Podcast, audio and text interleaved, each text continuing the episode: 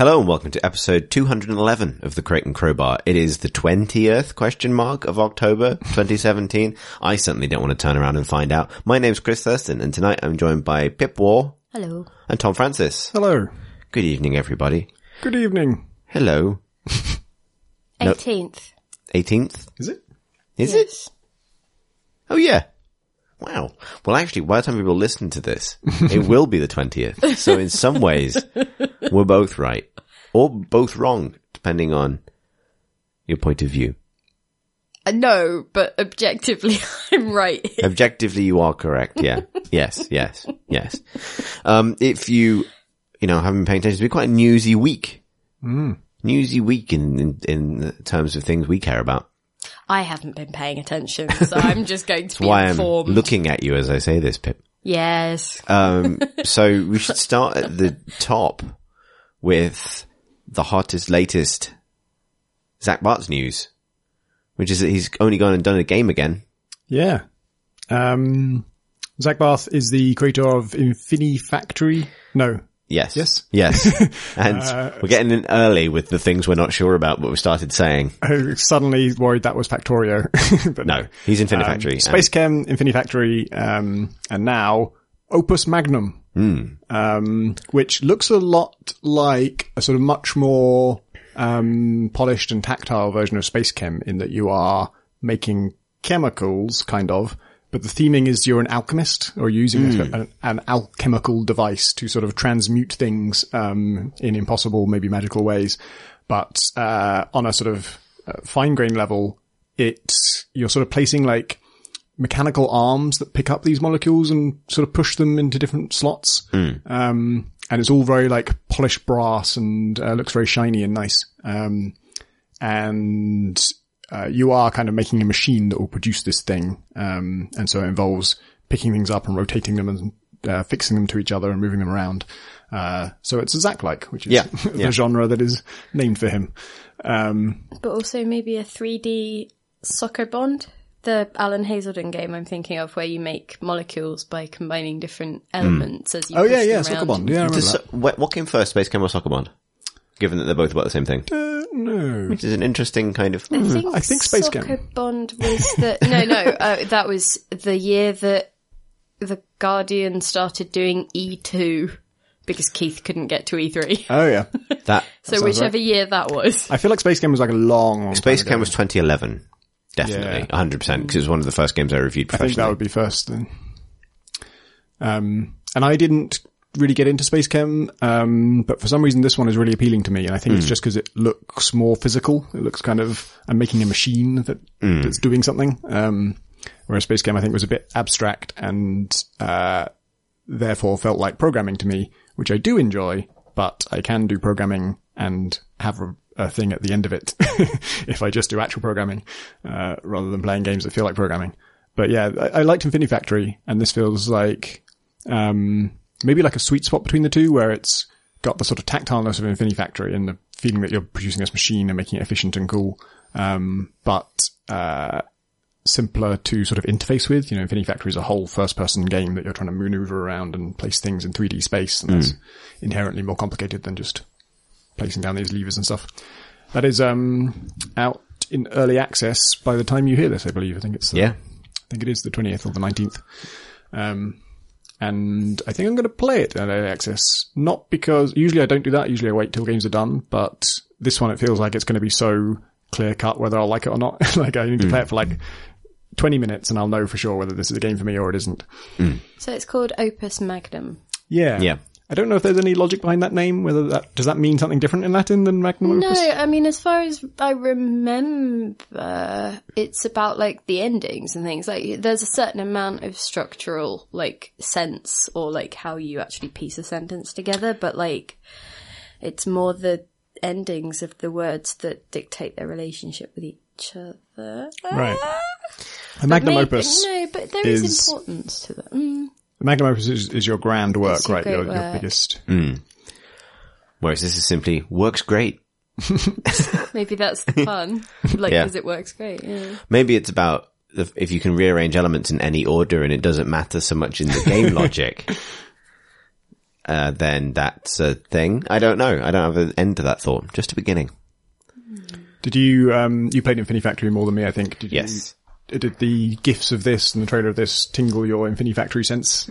Um, yes, like I think it's you're right that it's obviously a Zach like, and I liked Infinifactory because it was a sort of tactile 3D thing, and the 3Dness of the environments could be used for sort of slightly different element of puzzle solving beyond pure efficiency or pure understanding. Um, you could not quite jury rig things because a lot of the time you you kind of have to get it right or it's not going to work.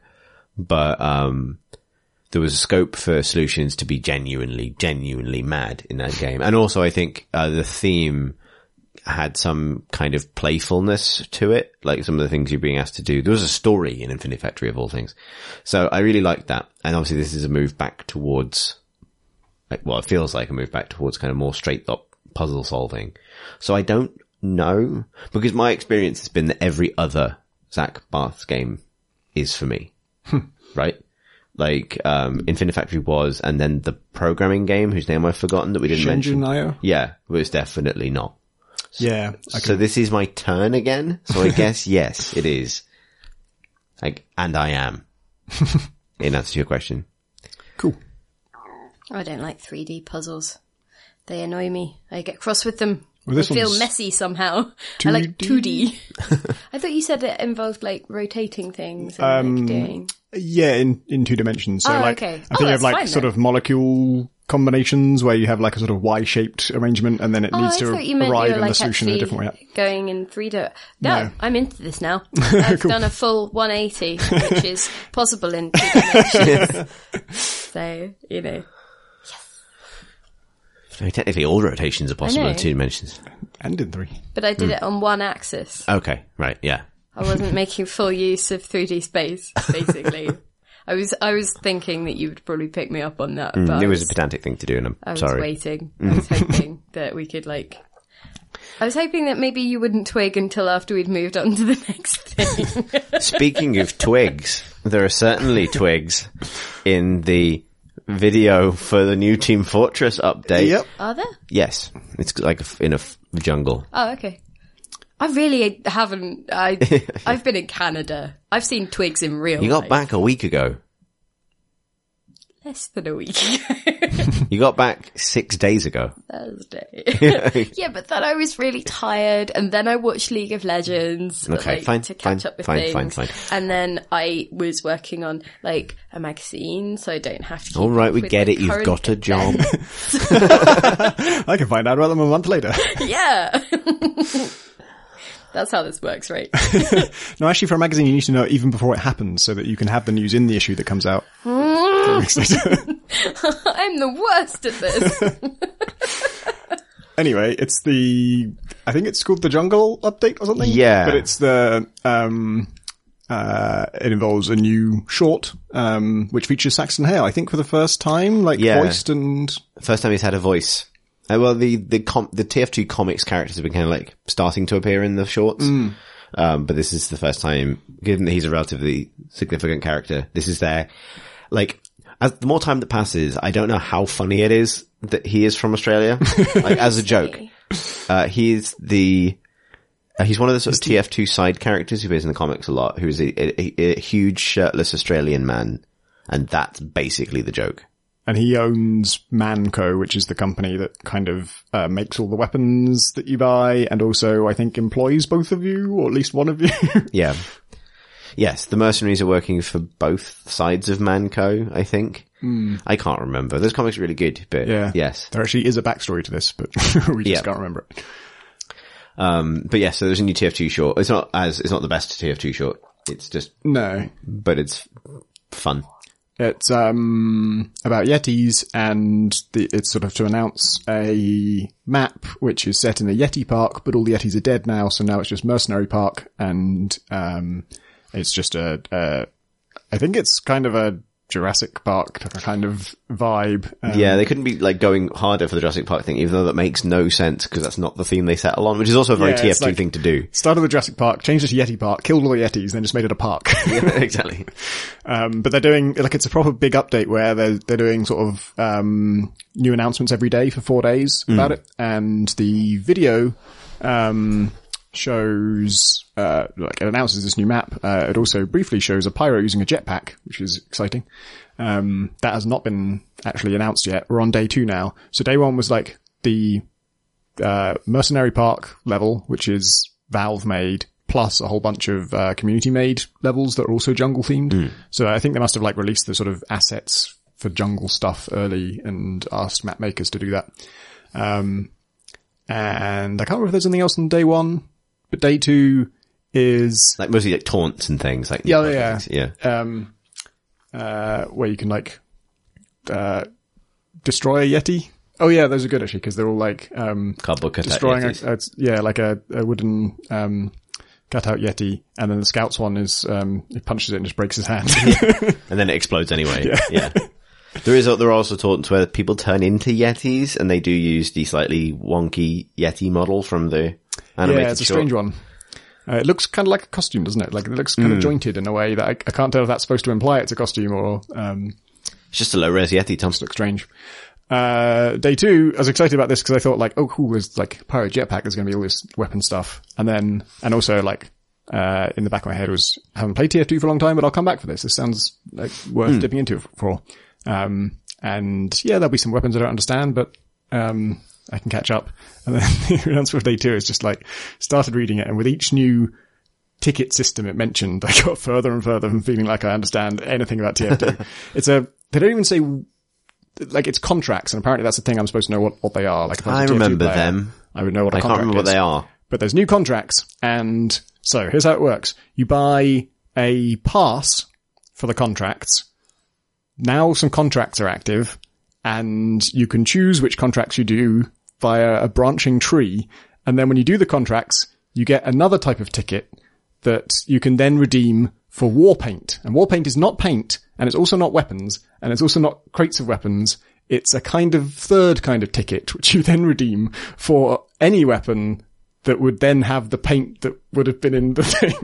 like it's so abstract. It's, a, it's three layers of to an. RPG now, Well, kind of. or a loot box RPG. Yeah, they, I'm- they went pretty heavy on their loot stuff. yeah, I mean, the loot box, they were, I mean, that's loot box ground zero, right? You want to talk where this came from? No, but I mean, in terms of the contract, that sounds more like a quest system. It's a lot like, like an inf- RPG kind of thing. so I don't know what came first, Dota's battle pass or TF2's Well, contract system, but they're basically the same thing. Because I wondered if it was more like, um, do you remember there was an event in Dota a while back where the Nemesis event where The, Phantom the, Assassin the, was pa- the manifold paradox thing. Yeah. No, it was. I think it was called the Nemesis event. That specific part of it, Hmm. where they had like um, a contract out on particular characters' heads, right?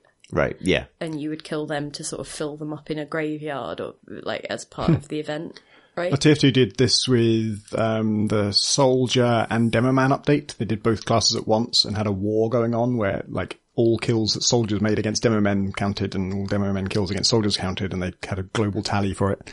Um, so with contracts, it, they are things you do while you're just playing the game normally, like in a Yes. multiplayer game. They're like 'Cause- achievements. Like, Because the thing I couldn't figure Yeah. out was it sounded a lot of it sounded like the old um, uh, Mann Co. robots thing, which Mm. was a co-op campaign where you bought a pass to it and then you killed the robots with your friends, um, and then uh, by doing that you earn special loot and stuff that you couldn't get elsewhere.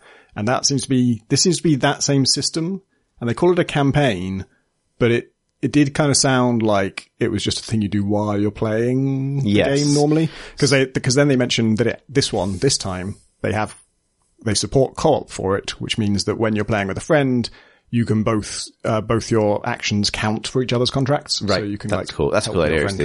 Yeah, I'm assuming that it's stuff like kill a certain amount of this or do a certain Hmm. amount of that or use this weapon for this amount of, you know, that kind of thing that then, yeah, it is, it is battle passes from Dota, basically. Um, I'm interested to know if this came from uh, somewhere else or whether it's a Valve invention. This idea that you buy like uh, you buy the ability for it to matter that you do a certain thing. Yeah. like it's a thing you're already doing anyway. Like Counter Strike's weapons that track your kills. You um, they're that's like a really desirable trait in a weapon is it tracks your kills. You could already do the kills. You don't get anything for doing the kills, but you pay you sort of purchase this thing that um that just lets you acknowledge that. And obviously the, the uh, compendium is like that. And, um, I wonder if it was in. Facebook gaming first or like casual gaming. Yeah, because um, like there's a lot of stuff to do with timed events in in things like that where you know stuff that you would have been doing anyway to keep playing the game suddenly has a window of time where it matters more and you'll you know you'll maybe get some buffs or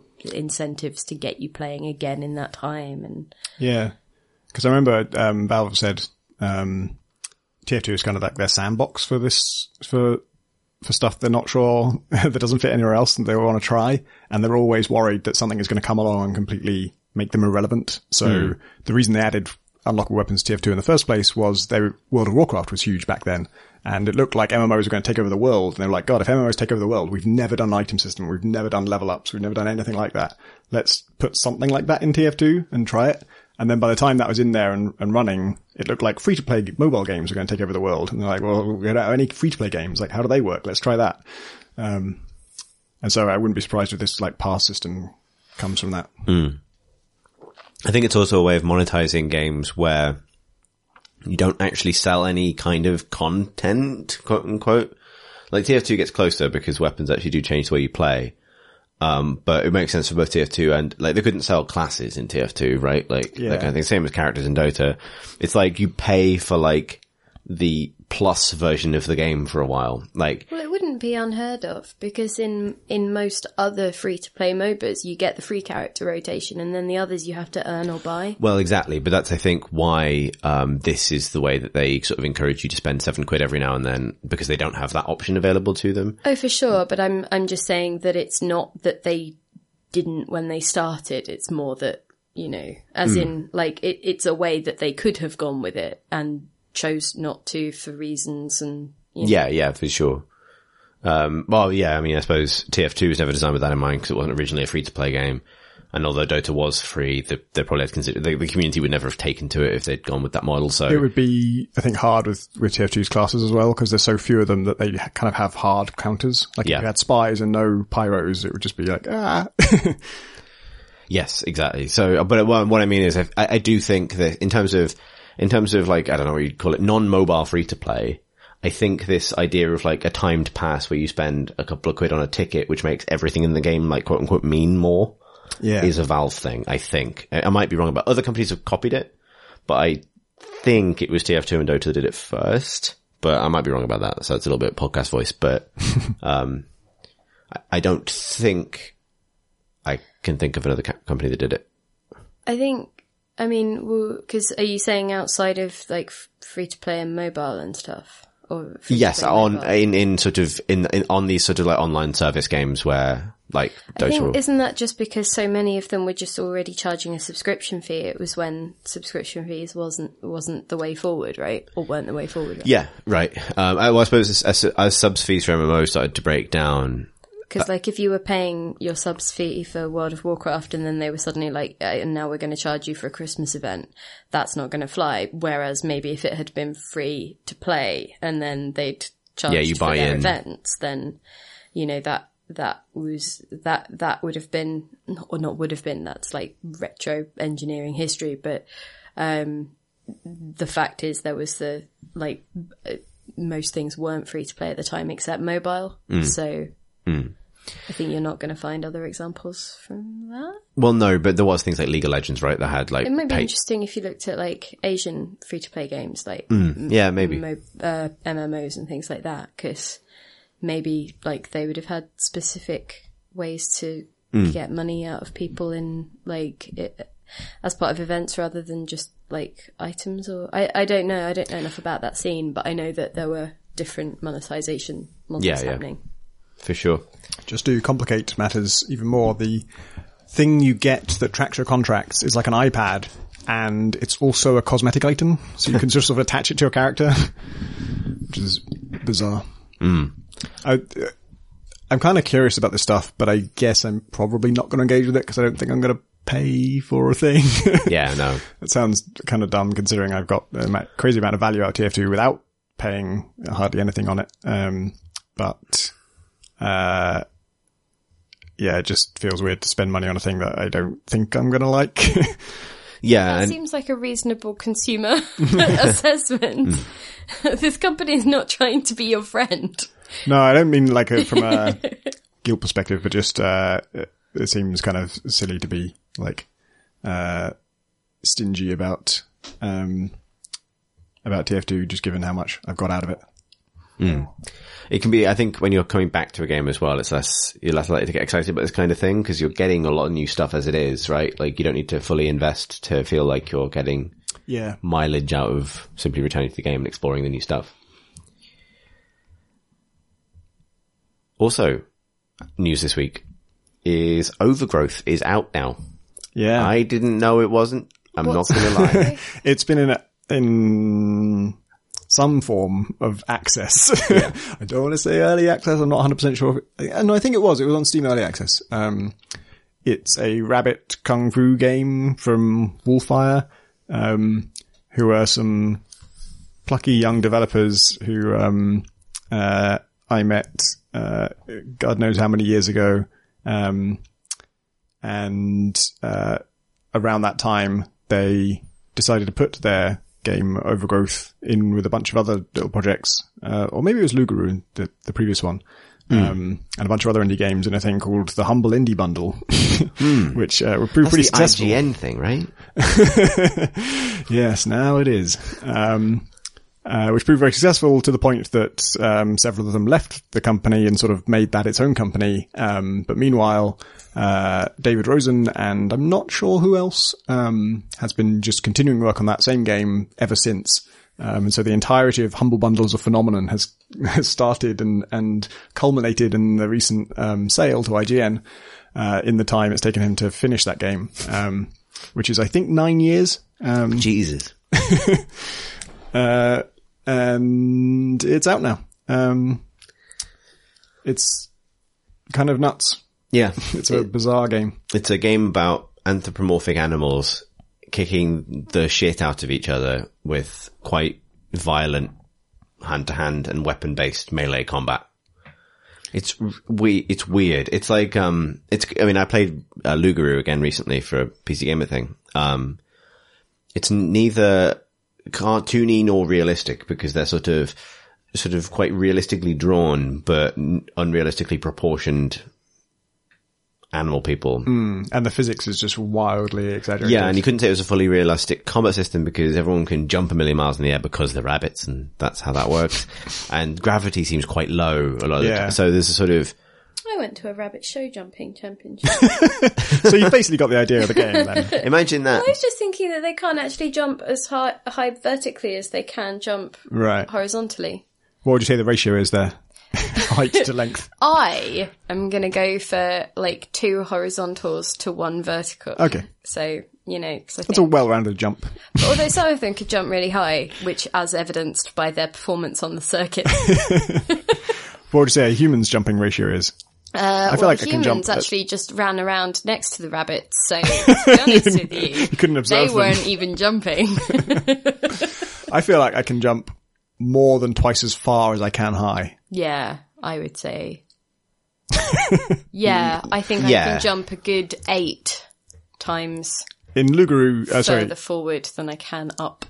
eight, wow. Yes, eight. Pip could jump a really long way. you wouldn't think it. Um, Very but short height. really um, tight hamstrings. Pip can only jump when she gets like a context sensitive jump point on the level. but then, it's like, I don't bend perfect my jump. knees. Yeah. does that include if the gap is far enough that you have to kind of cling on to the other side and pull yourself up afterwards, like Prince of Persia? Oh no, I would have said it's from where I, you know, like in in school when you have to do the the into the sand pit, you know. The long jump Yeah.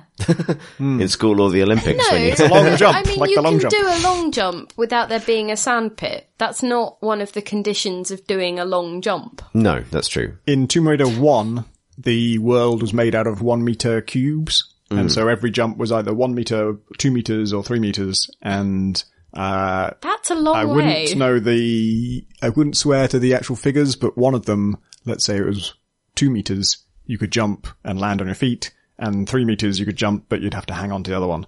But it was actually like a, it was also an engine limitation, but it ended up being a really good level design tool because it meant you were never ambiguous about can I make that jump. It was always like, oh, that's clearly three, or that's clearly two. That's cool. And yeah, basically single-handedly Uncharted, uh, Uncharted. I was going to say discovered, but I meant, what I meant to say was, well, discovered the Uncharted series or Uncharted, the Discovered series. So this rabbit thing. You can jump really fucking high and far. I've just killed myself jumping.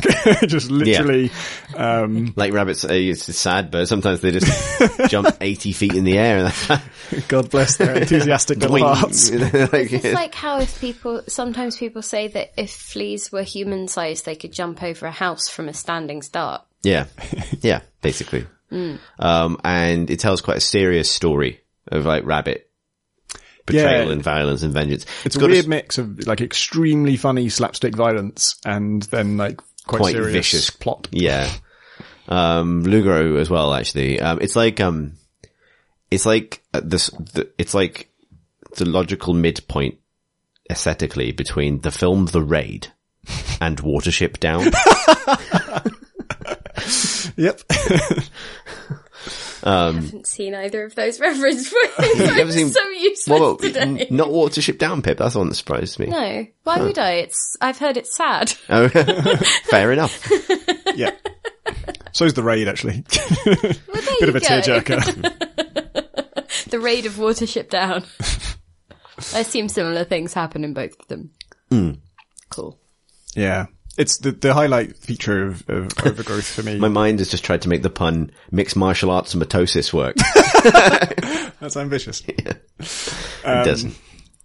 uh, the highlight of overgrowth for me is the kind of animation and physics to the movement. Like everything is very, um, uh, physicsy in terms of, uh, your limbs, uh, actually collide with stuff. And when you're running over uneven surfaces, they adapt that to that well and you pick up momentum. Um, reminds me almost a little bit of like what I liked about N originally, um, way back in the day when platformers didn't have so much, uh, in the Yeah. way of momentum. It's, uh, if you're running like downhill, um, or if you sort of do a jump and then you land on a downward slope, uh, you can pick up insane speed and you see your little legs just going absolutely in- crazy because they have to keep up with the, the real speed you're, you're going. Whereas a sort of more traditional approach would be, uh, the player has a speed of 15 and that means the animation will look good at this Yeah, uh, yeah. rate and we've checked that. Whereas this is like, the physics system decides how fast you're moving and what's happening. And The animation system just has to deal with it. It's like, oh fuck, I've got to make the legs happen.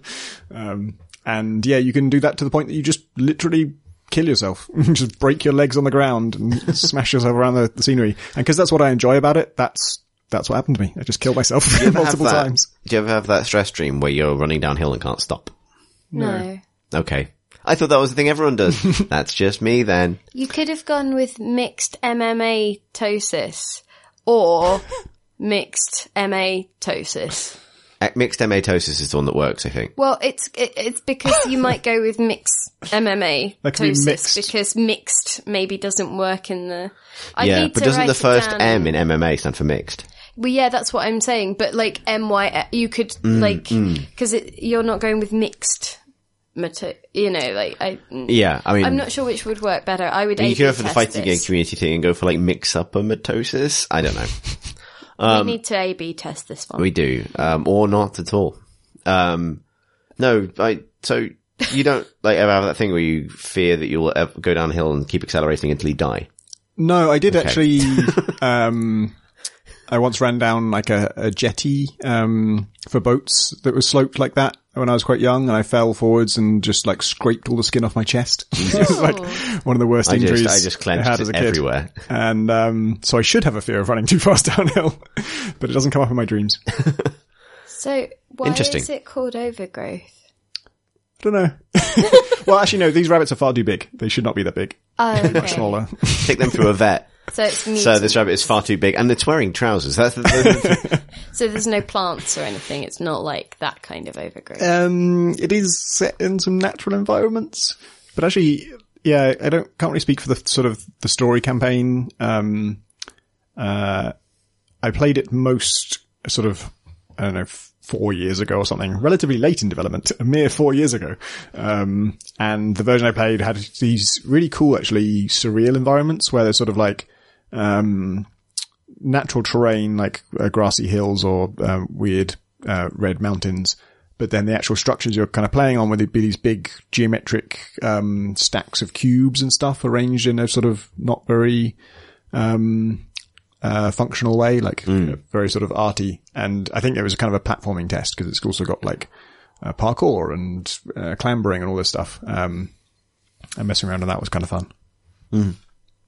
It seems to be going down well, actually. Um, uh, it uh, was on the front page of Steam, at least. I haven't- I haven't checked Yeah, whether well. it was in the top sellers, but um, uh, the tweet announcing it was full of like people just going, "Oh my god, I can't believe it." People saying like, you know, uh, someone saying this is the first game I ever bought, like And now it's out. eight years ago. Yeah, Jeez. Well, congratulations to them on finishing a game I thought was finished. I wonder how they knew it was finally done. I wonder what kicks in after I think that I think the story campaign was the last thing to be made, so it was Ah, like the game mechanics were all there for a long time, and then that was just a certain amount of content that had to be hammered out. slightly sadder news, um, and, and pretty, I guess, big news this week is the closure of Visceral, who are the company that made the Dead Space series and were most recently working on a Star Wars game for EA. They, they were announced alongside EA's announcement that they had the Star Wars license. And this is the game, as yet unnamed, that Amy Hennig of the Uncharted games went on to do. Um, and I had, you know, a little bit of buzz. They hadn't shown very much other than like some nice, you know, like three seconds of a game at some point of a man in a coat walking through a town with a huge Star Destroyer hanging over it. Um, but Visceral are all of a sudden no more. And the game is being, I don't, well, I have a quote to hand. Uh, so the game is being shifted towards a, uh, like a less linear experience. To read the full quote, just They're pivoting, aren't they're they? Do pivoting. They are pivoting. So let's read the full quote. It was shaping up to be a story-based linear adventure game. Throughout the development process, we've been testing the game concept with players, listening to the feedback about what and how they want to play, and closely tracking fundamental shifts in the marketplace. It has become clear that to deliver an experience that players will want to come back to and enjoy for a long time to come, we needed to pivot the design. Got to pivot that design. You just, some days you just gotta pivot a design. I like the mention of like player feedback and marketing trends one after the other there. Yep. It feels like it's Yep. a license for them to sort of actually obey the market trends, but blame it on the players. like, Yeah, oh, people were So, crying out for it to be. Uh. It feels very pointed this week because everyone's saying like, no, there's no confirmation this is now means it's going to be an open world game or something, but everyone's thinking along those lines. yeah, I mean, the, the, uh, a lot of the reaction to it has been like, a single player game's dead, which is a, a line that's been trotted out. No, it's um, just that single player time. games will have loot boxes in them. Yeah. Well, or I mean, or there'll be a different value proposition because if it's more worthwhile in terms of the financial return for a company that has shareholders or whatever, like if they're going to spend that much time and energy on something and they could choose between a single player thing that people will play maybe once or twice or a thing where people will theoretically sink a hundred hours into and come back loads and, you know, maybe in the manner of Overwatch persuade their friends to get into or in the manner of any other game, you know, like it, if it isn't paid to start with, like, you know, season passes and loot boxes and cosmetics and all of the others. I mean, it makes, it makes business. It's one of the interesting things for me in that thing is, as you pointed out, there's the there's the kind of like the implicit linking of the player feedback and the final result, but also there's an element of they say, oh well, we've heard what people want. But then they don't actually say that what people want is to come back to it lots and lots. They've just said that in order to make people come back mm. lots and lots, we need it to not be this format. And mm. so it's like, it's actually a really interesting exercise in phrasing. Like I would use that for, a, you know, for an English language paper, you know, like I think you could properly dig into that for, for a GCSE and like, you know, the way that language is structured and how you can manipulate it. So mm, Yeah. I think it's interesting because this is happening the same, you know, a couple of weeks before Battlefront 2 comes out. Battlefront 1 was a game that was very much sort of service game, season pass, uh, no single player proportion, like designed to be a game that you pay for once, then you pay for again and you return to. Battlefront 2, um, has a linear single player campaign as a result of player demand based on the first game, or basically as a result of John Boyega Yeah. demanding it on Twitter. Um, and, uh, it has a multiplayer component that doesn't have a season pass where the updates will be free, but it's supported by loot boxes. We spoke on the last episode about some of the concerns about those loot boxes, but the, the thing about this, which is weird, I mean, apart from the fact that it implies that different parts of EA, EA aren't talking to each other, which would not exactly be news, um, is that, um, if you want your single player game campaigns, pray they have a multiplayer mode. Because if they ha- don't have a multiplayer mode, then apparently there is pressure on publishers to find a way of getting longevity and, uh, microtransactions and things into the single player which is presumably pushing things towards open worlds and RPG mechanics and collectibles and loot things that will sustain loot boxes. Um, whereas, as far as I can tell, there is no like Battlefront's microtransaction system has no bearing on its single player, which is the kind of thing people want when they talk about a single player campaign. So it's sort of interesting to me that like the best fate for a single player campaign is to be bolted hmm. to a kind of feature rich multiplayer service game because otherwise those business practices will just see feed through into the single player campaign itself, which is also true of the Mass Effect series, right? Like Yeah. when that gained multiplayer as a vehicle for microtransactions and those microtransactions then didn't touch the single player campaign. And that's that, I'm glad that happened, right? I'm glad they weren't selling loot boxes and things for the single player version of that game. There was a little bit of like, um, exclusive armor and stuff if you pre-ordered. Yeah, well, they sold some- DLC for the single player, right? Yeah. And that had new loot packs and stuff, but not nothing like a random box of stuff. And now you've like got Tali's got a hat on or something, right? like they didn't do that precisely. Whereas they did sell loot boxes for the multiplayer modes. It's just an interesting thing, right? Like, um, I don't know what they're going to pivot Visceral's game towards being, but it does kind of suck a bit, particularly because they'd hired people like Amy Hennig, who's, um, who's known, who is known for storytelling and is known Yeah. for kind of this kind of linear storytelling. And I think they said it would be a different lead. Like they they said they're still talking to uh, to Amy Hennig about what her Her position will be, but- like Steve someone. Um, uh, Steve. as in, I think that Kotaku had like a you know a leaked email or Right. something with you know an update on the you know who would be leading the team and stuff like that. So I apologise if that not Steve your name. Wars. A relative of Pip's, maybe. I apologise if you are not Steve, uh, but I think you might be. Apology there to all non-Steves. yeah, when they announced it, it sounded like they, they kind of wanted a uh, Star Wars Uncharted, which would be the Yeah. thing you would hire Amy Hennig to make. and now it sounds like they don't want that anymore. They did uh, Uncharted 4 underperform? I don't think it did, right? Don't know. I just wonder uh, when when, uh, when the industry responds to one of these things. I always wonder if like you like we, you said last week, like you know, if the the reason for loot boxes being so all the rage at the moment is a GDC talk three years ago. was there a GDC talk like two years ago about like don't make this?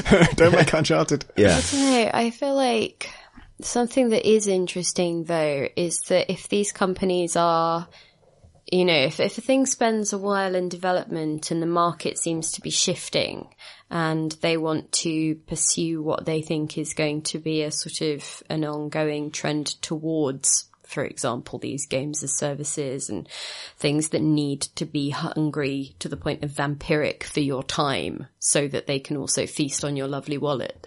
Um, like, is it, is it going to be a, a cause for concern that companies who did that Gearbox with Battleborn and uh, Cliffy B's company, whose name escapes me right now, boss key. that's the one uh, with Lawbreakers, like both of which were it followed that model, kind of. Uh, well, um, Lawbreakers is very much the Overwatch model. Well, yeah, and you know they both had like a base price, right? But Yes. they would have had, you know, the uh, you know they're they're built with the capacity to have Yeah. that longevity and to have new modes, new you know Mm. new uh, things. Like definitely there was a cosmetic element in um, in Battleborn and a premium currency and things like that. And I'm not sure about Lawbreakers, but um, Well, the only reason I bring up this distinction is that um, I think Battleborn was its own thing to some extent because it had premium currency and also paying for the game and that kind of thing. Whereas, um, but so does Overwatch. no, it doesn't. Overwatch doesn't have. Pay for the game and you yeah, there's buy a loot boxes. you do, but there's um I I uh, so this might be splitting hairs, but I, I do think the Overwatch model has been specifically copied by games that didn't necessarily have like a full currency and a full internal kind of like like uh, XP boosters and, and things like that. But what, I'm I'm not saying that like I'm not saying that it was being Overwatch.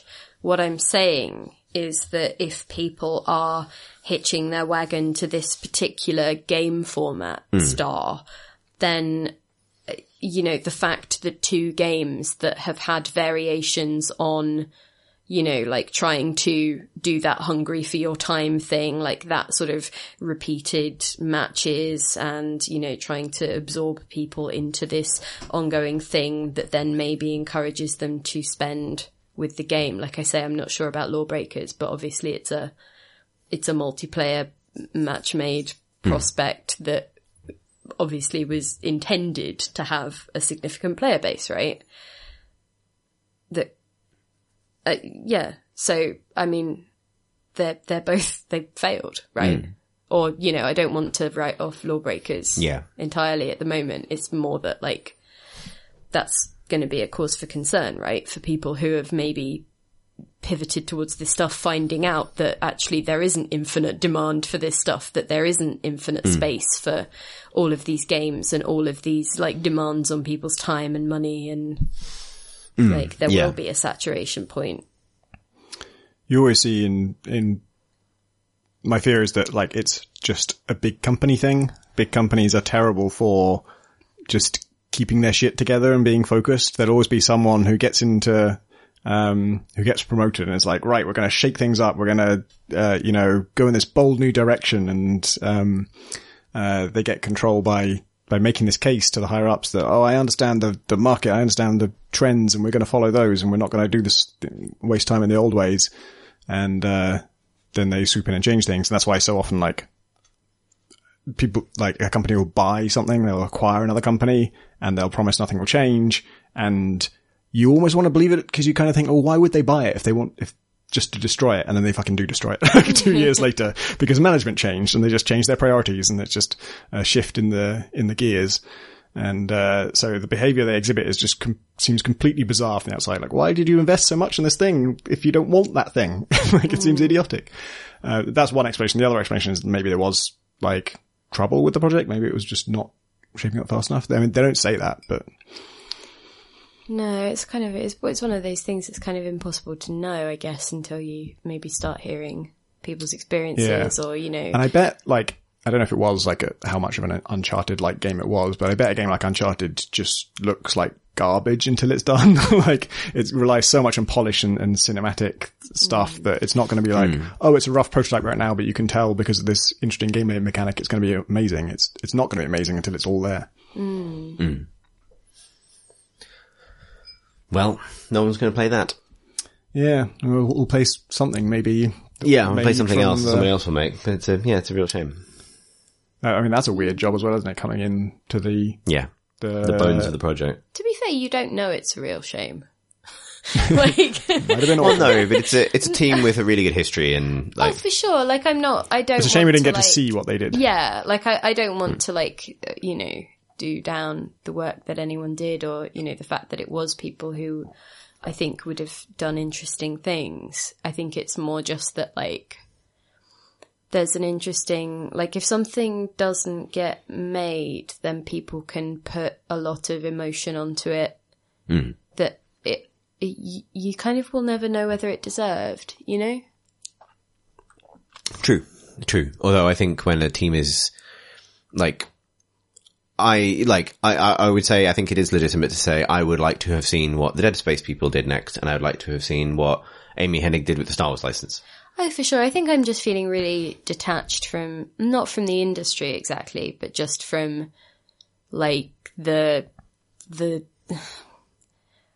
I really don't feel kindly disposed towards corporations at the moment, I No. think, because of, I think, I, I don't know, a load of conversations have not endeared me to a lot of parts of ways of thinking about games, um, recently, but I, uh, like just, I think I'm finding it quite difficult to engage with, you know, projects as if they are also the people who are involved in them, if you see what I mean. Like the people are separate from the Right. from mm-hmm. the from the work in a lot of ways and it's like I want I, I wish the people well, but I'm sort of a bit detached from the hmm.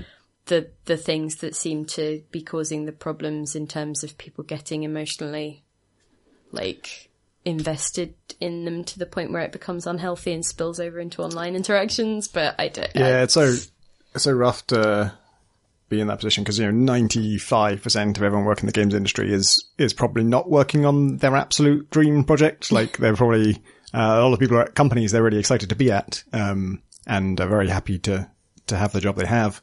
But that's different to sort of um, the ideal situation, which is working on a thing that you passionately believe is the best it can possibly be and does not suffer from any kind of corporate interference that then compromises it in any way. Um, and yeah, I have, uh, uh, a lot of friends in the industry who are just in tough positions where thing they worked in, worked on failed for reasons that were completely beyond their control and, um, but they can't help but care about it. You know, they're, they're so invested in it and they put so much love into it and their, their contribution to it was really good. Um, and so I they can't really help like- like having their sort of their emotions tied to its its fate and then it bombs for some other reason and they have to feel bummed about this even though it's not their fault.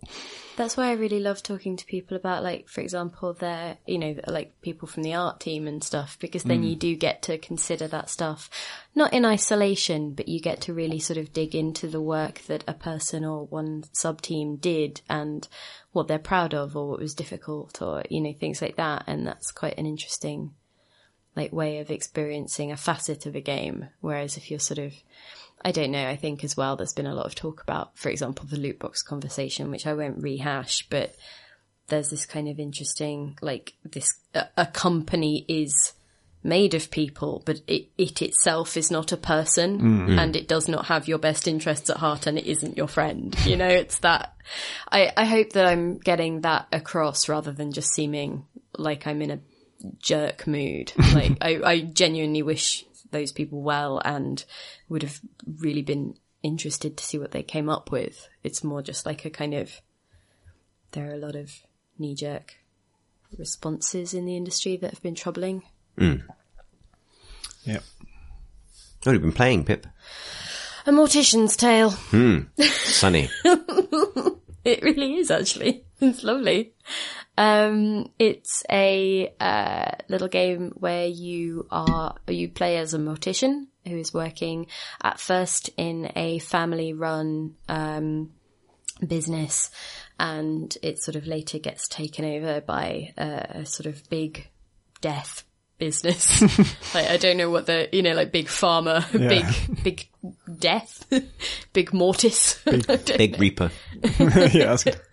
um, kind of company, and uh, as uh, and as this character, you um, you perform the tasks of a mortician. You prepare cadavers for funerals and for um, for burials, for services, for cremations.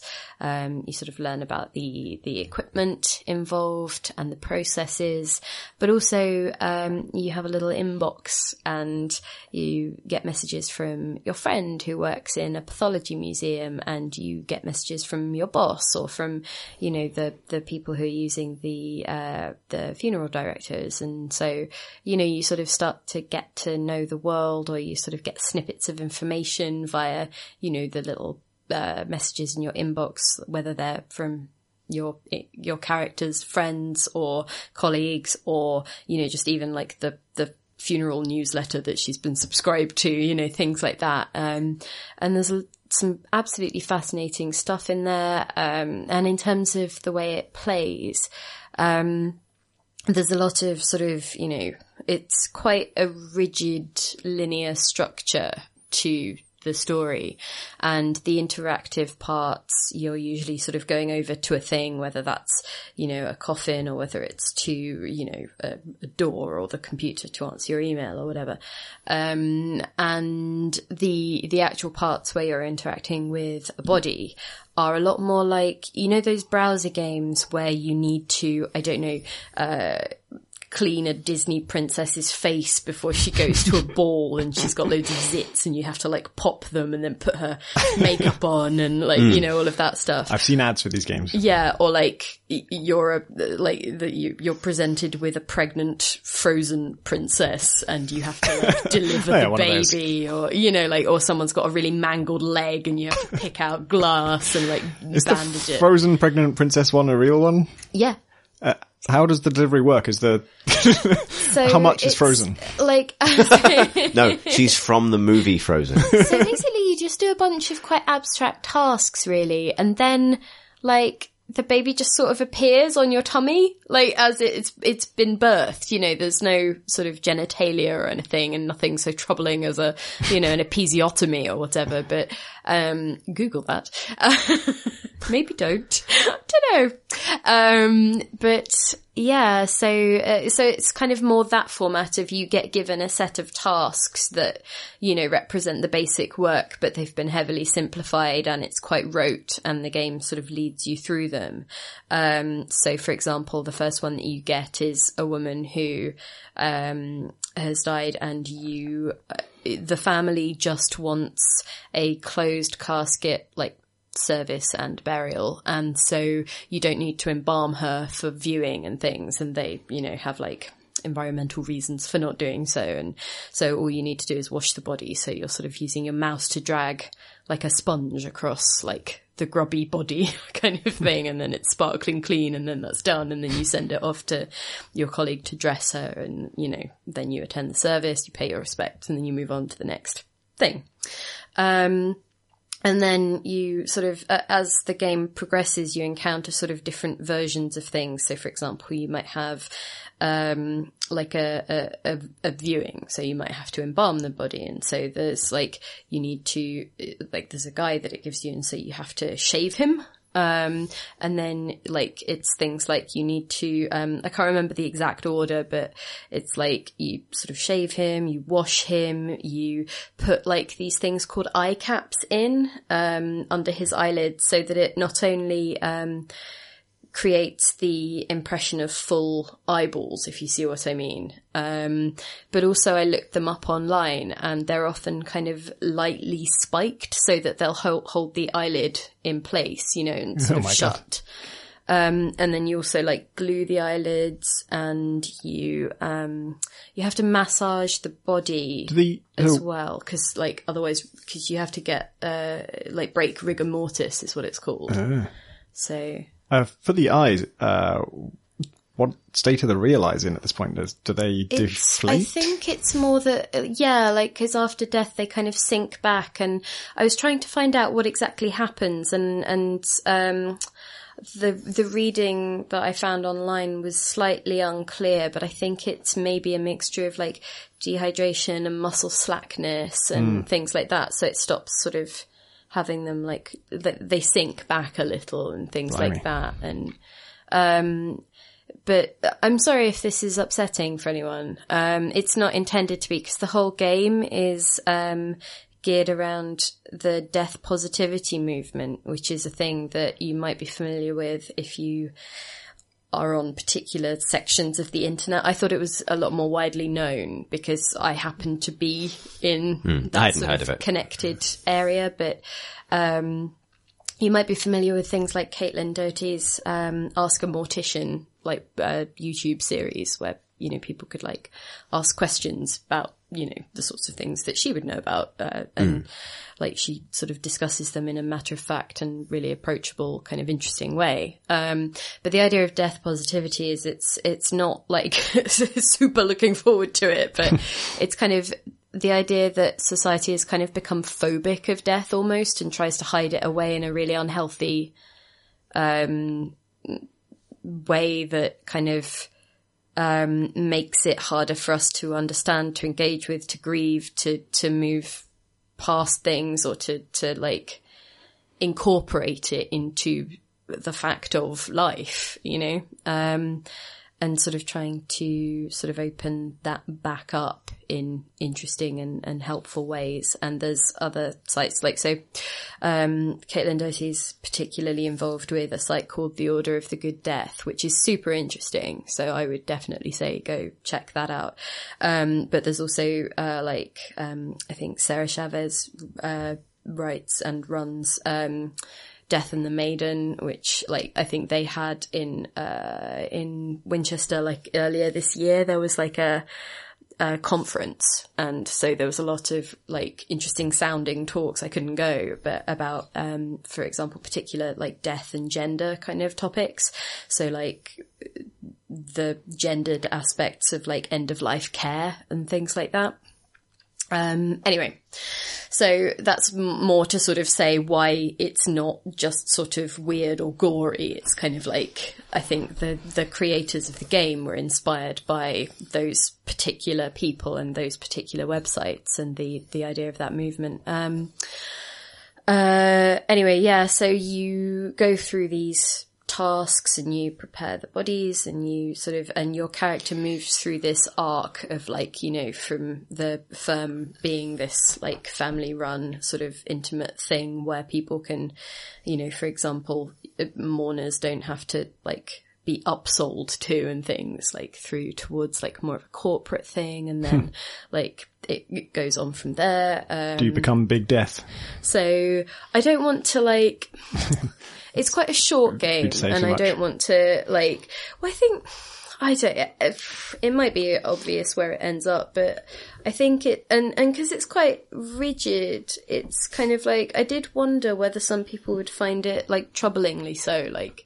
Oh, I'm just doing everything that the game tells me to, and I don't get any agency within this. But I think, I think it's more that it's a really, really good tool for like just sowing seeds of things that are interesting about the ways that people are finding to deal with death or like ways that you might want to consider or talk about or you know while while you are planning for your own funeral or for you know want to talk about it with relatives perhaps or um, and so, you know, like you get an email from uh, your friend in the pathology museum who uh, mentions mushroom suits.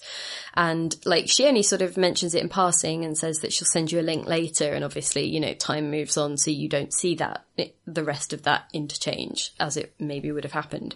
But like, obviously, the first thing I did afterwards was just Google mushroom suits. and I was like, what is this? And it's like, there was a firm who makes this thing called the Infinity Suit, I think. And, and it's like, I heard of this, yeah. yeah, it's this jumpsuit that's kind of infused with this biomix that is supposed to like, you know, it's, there are some mushrooms, there's like other kind of organic micro you know, microorganisms basically that, um, the idea is that mushrooms, well, fungus is good at, um, like breaking down toxins that might be in the human body. So things like heavy metals, you know, um, and that therefore having those as a, a, a biomix that then starts to like Take root in your body. propagate off the body or Yeah. so, you know, like I, that's probably not the correct terminology, but would, um, be like a useful and more environmentally friendly, you know, thing to do as part of your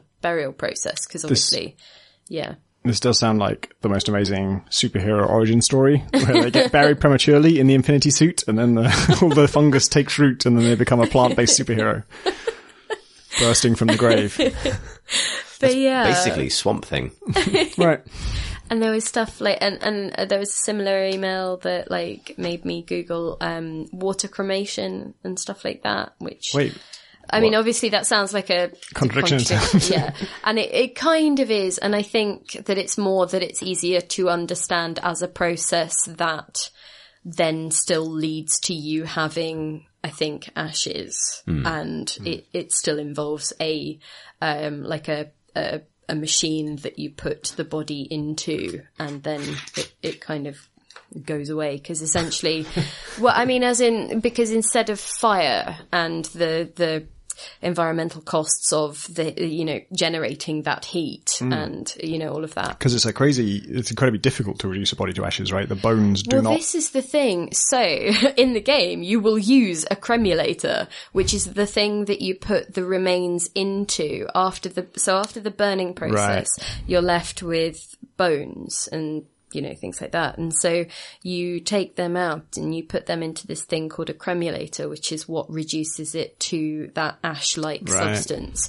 which is also, because it's not ash, which is why it's got that slightly different texture than Never like felt it. fireplace ash. Well, if you've ever scattered, Right. mm. anyway, um, so it's yeah, it's one of those. Thi- but anyway, so with uh, water cremation, you would have like a, a heavily alkaline solution under pressure. So it's like you can heat it, but it won't boil, and so that that um, breaks down the majority of like the the body, you know, over time, and then you'd still put the remains in the cremulator, so you'd still have, you know, that thing to give Right. the the um the relatives at the end, you know, in an urn and things. But I think I wonder if it's also better for things like um, pacemakers and things because in in the game you have to take out a pacemaker because the battery would explode otherwise. Oh my the- God. exactly. And so, but like, I wonder if the same thing would happen in like, you know, superheated alkaline solution or whether you actually could. No, I, I think it would still be dangerous, right? it would still, you'd still have to take that I can't first. imagine.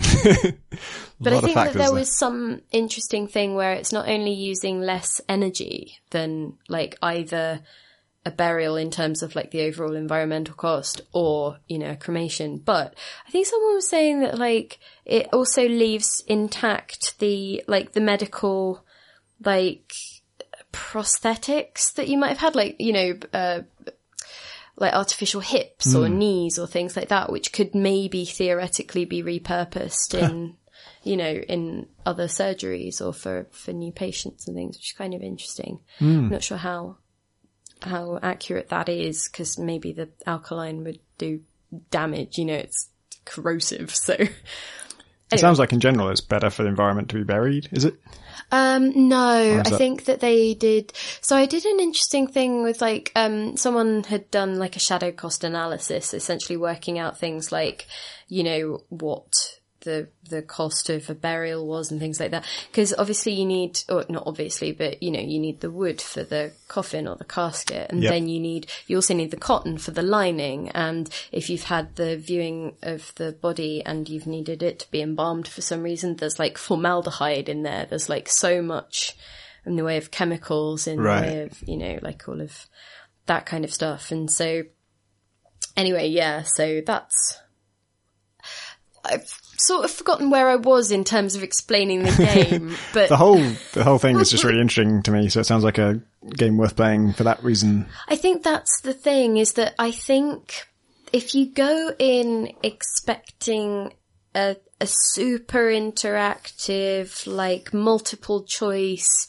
thing where you can feel your own agency in terms of what the character is doing moment to moment, that's not what you'll find and you will probably not enjoy it. But where it really shines is as this tool for opening up those conversations and for just sort of leaving a really interesting thing as maybe a friend who who was super into that stuff might send you, you know, that email like, "Oh, this is fascinating thing," like, or just drop it into conversation when you're out of the pub. Like, did you? I mean, maybe if you're just friends with someone like me who does this kind of thing, like, did you know?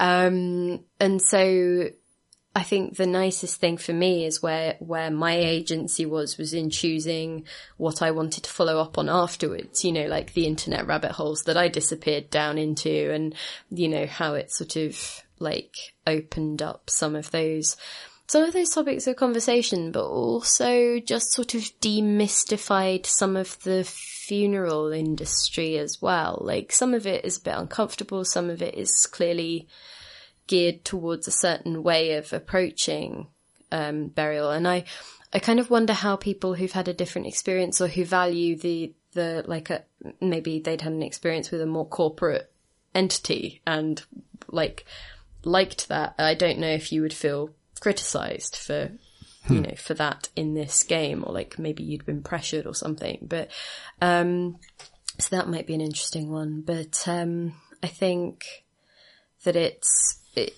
yeah i think it, as a tool it's interesting and sensitively handled. And it's obviously deeply simplified but i think that that's necessary. And i also think that the the lack of player choice in the moment to moment things was maybe necessary to ensure that it will never be disrespectful towards Yeah. for example the the bodies in your care you know because you always go into the the the relatives room kind of area and you always pay your respects to the to the deceased and you always kind of like you know there's no option to not do that you know and so i think like i think giving people video game levels of choice would maybe just not be appropriate there because people are just gonna you know Up and down. well, yeah, you know, like jump up on the table, you know, kick the sandwiches, you know, like, and and not out of malice, but like just because you Yeah. can, and it's a video gamey way to behave. So I think it's. Sorry, I've been wanging on about that for for a whole. I just find it absolutely fascinating. Yeah. Also, Google death beads. so, you know, they're really interesting too. Okay. What have you been playing, Tom? Shadow of War still.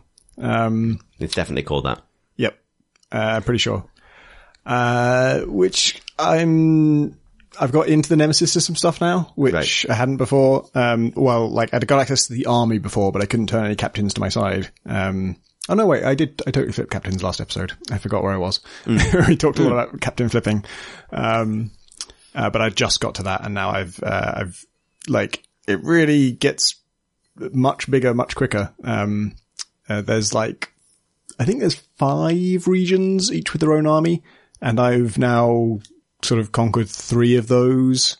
Um, and yeah, it's weird. The, the Nemesis system is uh, is held up as like one of the great design, uh, one of the great bits of design in a um, uh, in AAA, and it is really cool. But I, I always feel like I felt it was a little bit last time, but because it was new, I was more forgiving of it. And now, even more so, I feel like it is hinting at a game that would be way better than the game that they've actually produced, which is, uh, it clashes completely with the idea of, um, badass, grimdark, uh, um, uh, incredibly powerful, um, hero. Like, they want you to be that, and they also want you to care about the orcs that you can flip to your side and what they get up to and who you send them against.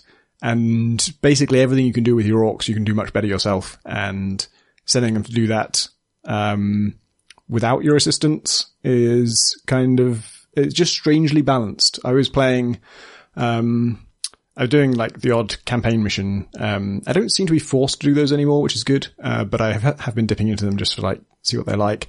I usually hate them. It is one of the worst games I've ever played for the you straight outside the mission zone thing. The mission Right. zone is insanely small. Like you're following somebody and you walk like 10 steps away from them to pick up some arrows and it's like, fight mission failed. One does not simply walk 15 feet away from yes, Mordor. exactly. Um, and yeah, there- there's been like in a boss fight, you know, where you, I, you have to shoot this flying enemy and I've run out of arrows. So I walk over to get some arrows and it mission failed because you went outside the mission zone. They're fucking out. Why are they there then? Um, so that's not fun. Uh, but because that was so frustrating, I, for one of those fights, I put it down to easy and I, it's called campaign difficulty. So I thought maybe that only applies to the campaign missions. But after a while of playing, I started to realize, no, that, that has affected, um, the Nemesis system as well, because if I send a, an orc, um, if you want to get them to be like, uh, a war chief's bodyguard, which is a good way of taking on a war chief if you have one of your guys secretly being their bodyguard, because then they'll betray them when you confront the war chief.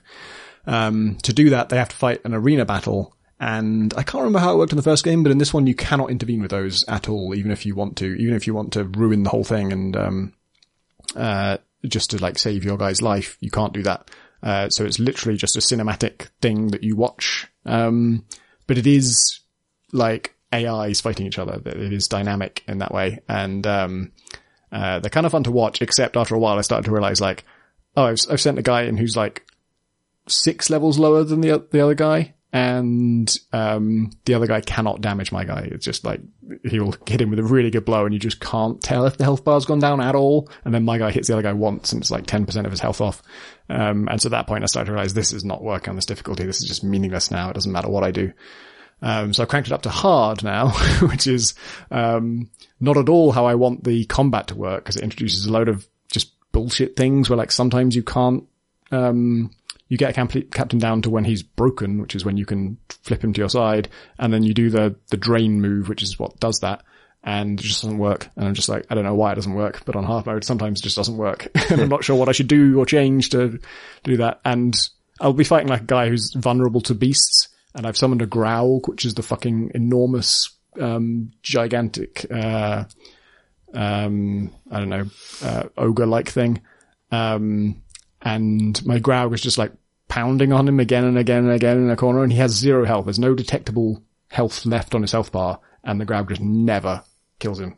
and I don't know why. Something's going on there, and it's full of stuff like that. It's just full of weird little quirks, and I think hard mode is, is worse for that, like because every, everything matters so much. Whenever there's a thing where you just I don't know why setting fire to this mortally fire vulnerable guy did not in any way hurt him. Um, that stuff is life or death on hard mode. So I don't want to be playing on hard mode, but if you play on easy mode, then, um, the nemesis stuff becomes meaningless. It doesn't, you can't get your guys killed if you wanted to. Um, and I was playing on medium for most of it, and that was, uh, still got too much of an advantage for your guys. You, you put them into these battles, and it just feels like a very strange, strange the extent to which they missed the opportunity here, which to me, the interesting thing is like, um, I want to care about the orcs and I want, uh, when I have, uh, when I flip orcs to my side, um, I want to put loads of thought into which ones I pick and then I want to put loads of thought into what I do with them. And that thing where you, you fight in, in, um, uh, in arena battles to, to get a war chief position, um, that happens both if you want them to become an enemy war chief's bodyguard, but also once the war chief's down, to put anyone in that position to replace them, they also have to fight a battle like that. And when you do that, you don't get told what, which orc they're going to fight. And so that means there's no logic to who you put into that battle. Just whoever, your best guy, I guess, the highest level, whatever. Doesn't matter what their strengths are, doesn't matter what the weaknesses are, just the best one you have generally because you don't know who they're fighting. Whereas that seems like such an obvious opportunity. Tell me who they're going to fight and then I can pick one who's like, oh, this guy's got a fire attack and he's vulnerable to fire and that'll be great. Um, but you can't do that. And then the fact that you can't intervene also seems like a missed opportunity because it would be such a great moment if you put this guy in the fight in the hope of, you know, becoming the war chief's bodyguard and he's sort of undercover. He's just pretending to be a, a someone who's vying for this position. Um, and then you realize he's going to lose. And then you'd have this moment of like, do I jump in to save him? How important is this guy? Because if I save him, everyone knows he's, he's, um, uh, on your side at that point. In fact, maybe that's why they don't let you because they just can't handle that. Like the idea of a chief that everyone else knows is on your side. I mean, it's a complete farce because, you know, people can watch you turn the chief to your side and the chief says, I now serve the bright lord in front of everybody. That doesn't blow their cover. Yeah. but if they were in a fight and you save them, that would blow their cover. Um, and also every other situation, like anytime any two war chiefs fight, you can intervene and save one of them. Like, well, you know, you can send one of your war chiefs to like raid the other, um, war chiefs, uh, uh, feast or um, draw him into ambush or whatever. And in that situation, you can totally jump in and save your guy at the expense of the other guy, and that doesn't blow his cover. So yeah, it's I don't think there's a good reason that you can't do that. And it The seems like reason that Pokemon trainers can't just kick the shit out of the other person's Pokemon. yeah, um, yeah, and th- then just the, th- the actual there are loads of interactions you can do with the Nemesis system in terms of like sending orcs against each other. As far as I can tell, you just never need to do that. There's never really a reason to do that. Um, if you want to flip that orc, you don't really want your guy in the mix because they might kill them before you can get a chance to do that. Um, and if they're not powerful enough to accidentally kill them, uh, then you don't want them in the mix because they'll probably die. and so the, like you have so much agency, you're just so powerful and, and, um, you need to be there to do everything yourself, uh, that it kind, your orcs just feel a bit irrelevant and it feels like that the thing that Nemesis system wants to be, which is like putting together this cool team of unique individual randomized, um, uh, captains who you've chosen for their, their special traits and then using them in ways that make sense for their traits, um, just doesn't come up in the game that they've made because of what the actual things you're trying to do are fairly straightforward and you are the primary instrument of those things because they want you to feel like a cool badass hero. Is there, do you think it's a single thing that is at odds with that design? Is it the fact that you are also a very powerful hero in your own right that stops the orcs from being meaningful? I can imagine a version of this where you still are, but um, there's a reason to send your guys to do things instead of you. Um, Right. Just things that, um, uh, like it has this weird like sense of turns. It actually calls them turns, um, where the game is not turn based; it's real time, but certain events are scheduled to happen, and uh, those events will only happen if you show up and activate them, or if you don't do that, then if you die or whatever event you do show up to and activate, that causes all the other ones to progress. Um, and if there was a load of things that it was important and, and beneficial for my captains to be doing, then that would probably work. But there isn't. Like sending them against another captain doesn't get me anything. Killing another captain is not even really a good thing because what usually happens is a better captain replaces them and they're not on your side. So really you want to turn them to your side or you can shame them, which makes them lower level. Um, and, uh, that kind of, I've been treating that as a way to like weaken the army overall because now they're just taking up space. Basically, they're kind of shit now. um, uh, no one can replace them while they're. I, I suppose someone else could come in and kill them, but you know, I think some of that stuff is happening. I'm not seeing it, and uh, and then a lot of the time just not happening. And either way, it doesn't end up being relevant to what I'm actually asked to do, which is take out these war chiefs and ultimately take over the fortress, which I can just do really easily um, with just by just manually killing all these people, or manually turning them to my side. Hmm. You persevering with it though?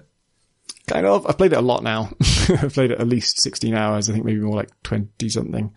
Um, uh, I think it's, it's because you can work towards something like you have, you see that army and you know what you're trying to do with it and, uh, you make progress quite slowly, but you're sort of always thinking about the next step. Um, and so it's kind of addictive more than it is really enjoyable or interesting. Um, and So you're saying it's a game that you'd like to return to again and again? unfortunately, this is, uh, I mean, it's, you know, it's got loot boxes. I've used the loot boxes now. I've, um, I didn't pay for any, but they give you, um, some premium currency and, uh, I think you're forced to spend it. I think you just like, you can't progress until you go to the marketplace at least. And, uh, then you've got your 500 gold to spend on some crates that have orcs in them. uh, I don't know what, how that works. Um, Poke an air hole in. I hope they'd already done that. Um, so I have, I think I've still got some of those because it's, it's a very strange system. Um, like when you're playing the game, it's all about, you're showing the army and it's about how you manipulate that and take people out and turn them to your side. These extra orcs are just like in a box. so you can like, you can take one out and put him somewhere, but it, it feels weird to do that because it's like, that's not really how the system looks like it should work. Um, and then you can also, I've got like training orders, which means I can take an orc, uh, I already have and give him a poison weapon, which is, uh, that's what I've got at the moment. Um, you can buy other types, but uh, that part kind of works. Like that's, um, if that was just a thing that the fact that you can pay money for it is, um, not interesting to me. Um, but the fact that I have a limited number of these things, you know, I just spent the premium currency they gave me. I'm never going to buy any more. So this is all I'll ever get. And the decision of like, oh, which one of these guys do I want to upgrade is pretty good. I, you know, picked someone I liked because he'd happened to have saved my ass and then gave him a poison weapon and now he's my best guy and I send him to, um, take him with me on any mission that I'm worried about difficulty on. I really wish you were just an orc in it though. Yeah. Yeah. Like- particularly because a lot of stuff they've added kind of contradicts this idea that you're like dominating them. Like you do this, you brand them with your hand. You, you hear Hand brand. burning flesh as you like sear your mark into them and enslave their mind. And then, uh, and then the, the first game that, that was just it. They were just yours forever. In this one, they've added loads of stuff where like, if, uh, the story I told last week was about some blood brothers where one of them didn't like it that I hurt. Uh, It completely fucked up because the game's very, uh, ropey in that sense. But the intent was, um, even if you've uh, dominated this captain, if you hurt his blood brother, he'll flip on you because he's still like he can still think for himself. And so that just makes so much more sense if you're just an orc who is just Persuading people. yeah, you beat an orc in combat to the point that he's not dead, but he's nearly dead, and you would just have the option to like, uh, you know, uh, intimidating him to join your side, and that's totally a thing orcs would would go for. Yeah. it makes perfect sense for orcs, and then it would make more sense when they betray you, Um because they can, you know, if you attack their blood brother, they can betray you. Uh, some of them are just resistant to it. You just do it. You try and flip them to your side, and they're just like they're too strong-willed, which again would make more sense if you were trying to intimidate them, and they're like, no, I'm just really Rather than your magic hands. yeah. Um, I just really believe in myself. I'm not coming to your side. And then they can also, um, there are some quite ni- nice bits of logic in there where, um, I was fighting a tough enemy when I had it on hard mode and he, uh, sort of got me down to the, the sort of emergency recovery stage where usually they try and finish you off and then you get to press a, a button to, to get, get out of it. Um, and he didn't do that and he humiliated me, which is, he just says, no, I'm not going to do this. This is too easy. And that's the humiliation. um, but it means you don't get the recovery thing. You just get back up and you have low health. Um, which wasn't interesting in itself, but it caused one of my flipped orcs to just suddenly show up and say, "Oh, if the enemy don't even respect you, how can I respect you?" And so changed to his But you don't respect me. I've magically branded your mind. exactly. like it would make so much more sense if it, I I was just another orc who I had intimidated him. Yeah. Or just a, a human man, a regular non-half elf ghost Yeah, guy. Anyone really. I think if you are going to do like this sort of magic stuff where to flip people to your side, I mean, it's gross, right? You're sort of violating their mind in a really um, uh, skeevy way, and there are all sorts of uh, racial connotations that are not at all good.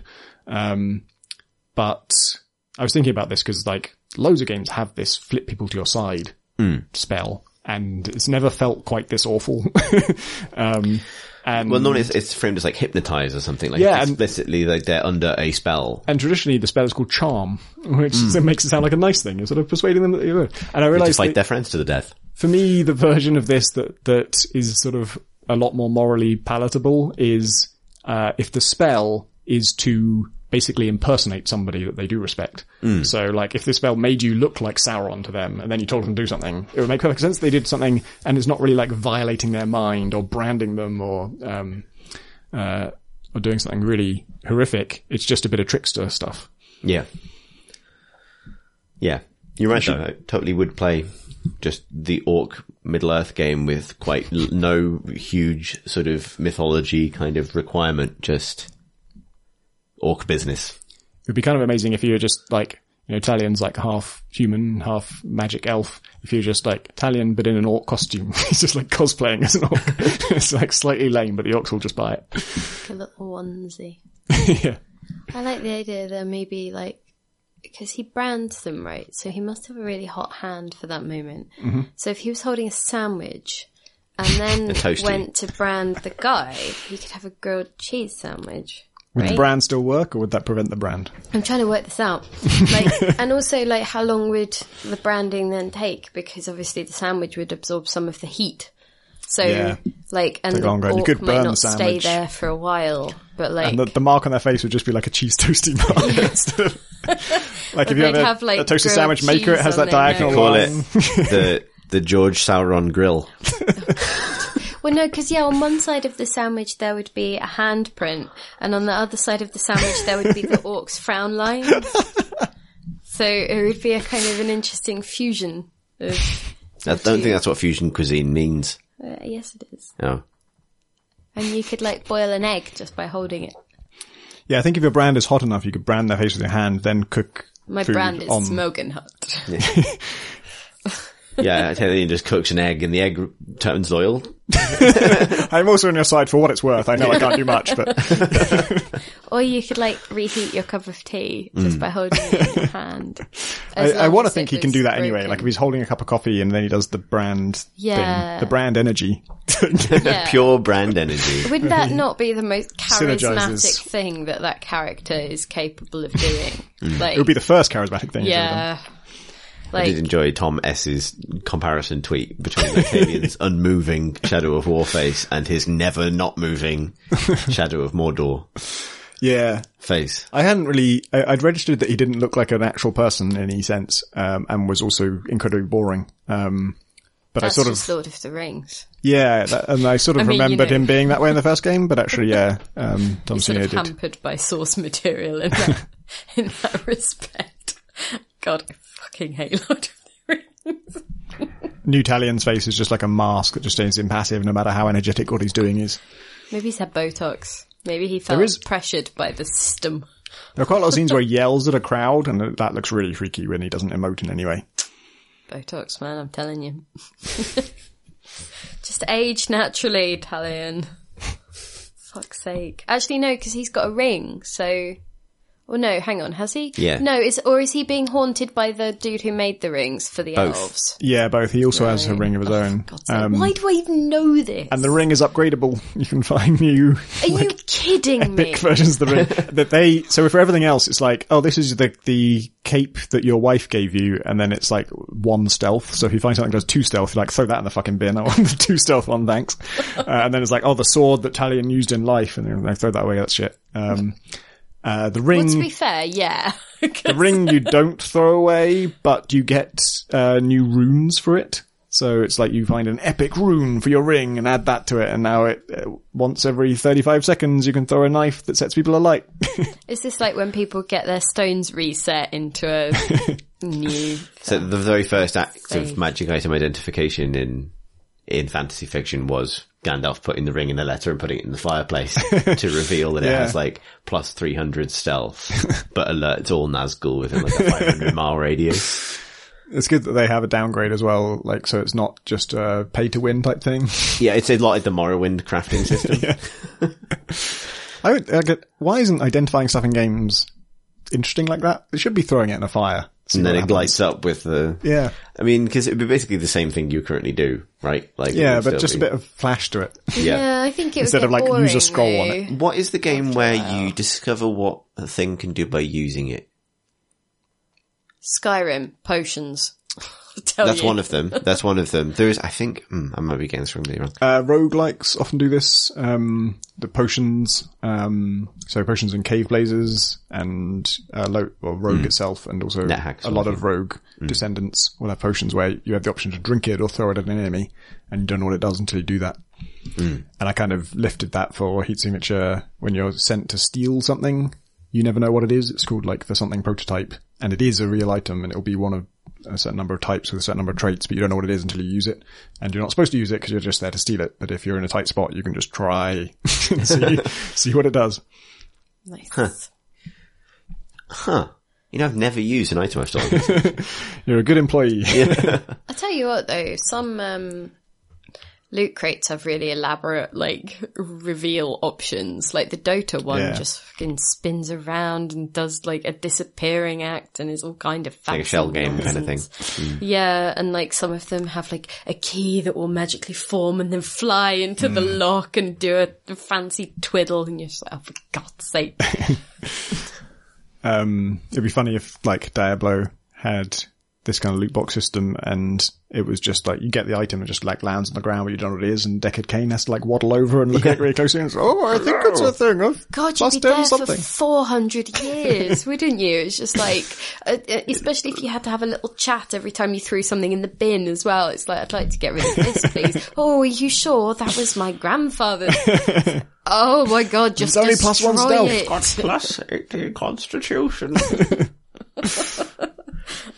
I'm Greaves. yeah. Fucking what? Oh,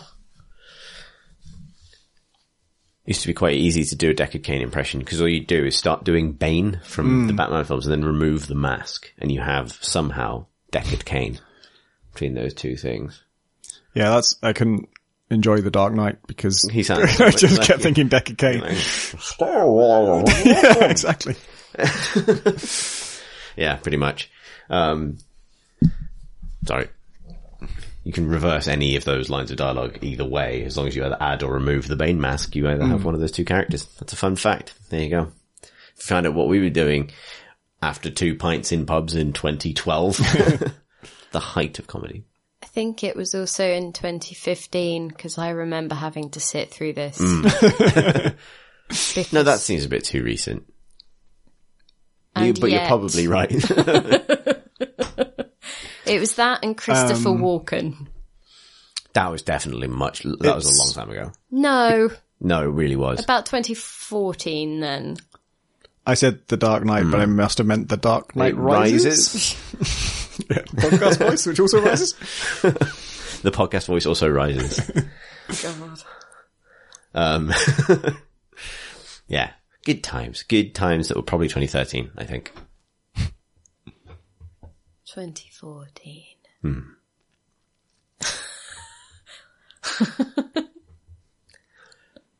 Shall we do some questions? Yes. Some questions. No. Well, Podcast cancelled. thanks for listening, everybody. It was a one vote and you're out thing. Yeah.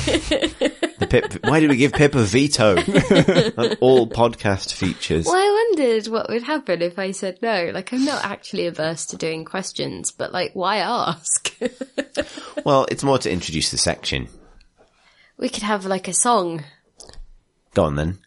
Have you got a question? We've got an answer. It's questions. Except for the ones we didn't pick. So, to be fair, I think that given you asked me to do a song, Yes, that was pretty. I'm sorry that I didn't immediately roll out the Pip is great bus. well, no, but why did you have to point out that there are some questions that don't make it on? People won't feel special. Well, now everyone feels special because everyone had a part of the song. That's not how this works. Okay. It's Someone- questions. Well, That's all part of the song, the whole thing. There's a spoken word bit in the middle, like Gilbert and Sullivan. The breakdown. Um, wrap us through the rest of the song, Tom. no, that, that was it. That was that was a good freestyle.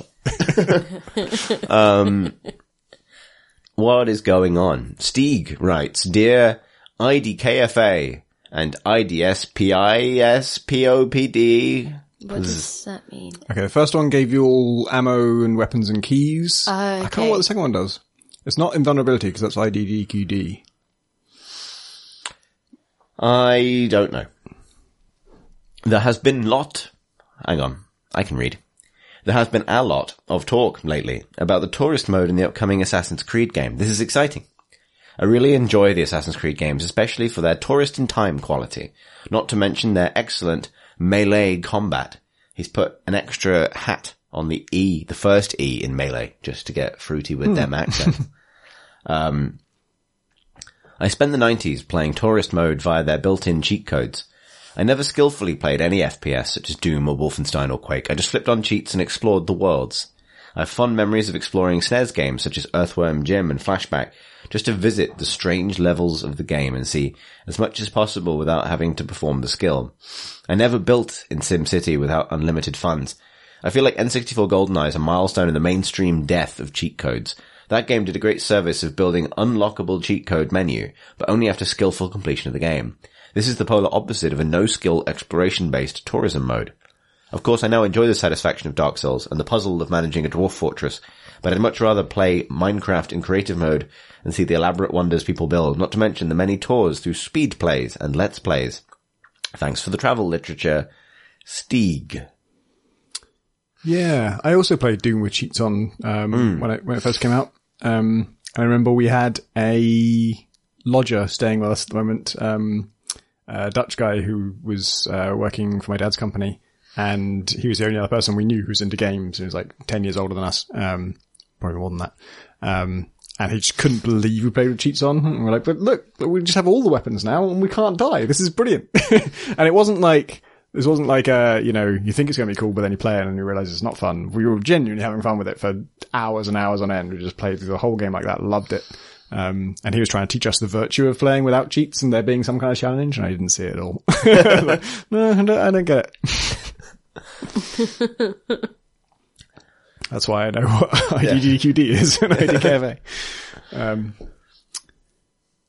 it's, uh, interesting, like, yeah, unlocking cheats, I agree, kind of defeats the purpose because, well, um, it serves a different purpose, but, uh, yeah, it undermines, I, I think, the more important one, which is, uh, some people just want to play the game that way. And also it's an accessibility thing. There are just, you know, um, Uh, some people just can't play the game in the way that you may have originally intended. Um, and difficulty can just outright lock them out of the game, which is terrible. Um, and I'm thinking about this at the moment because I, I'm thinking about adding a kind of difficulty menu to heat signature to let you turn certain elements off, make things easier. But I don't know, uh, if I just call it like difficulty options and you can change it any time during the game, I think that might have an adverse effect for some people who don't really want to use those cheats, but also don't have strong willpower and just are going to feel like it's just an option and, you know, turning it on makes it easier, then they're just going to turn it on. Um, and kind of cave to that pressure. Mm. I don't want those people to feel pressured. I want them to just mm. keep enjoying the game the way they're enjoying it.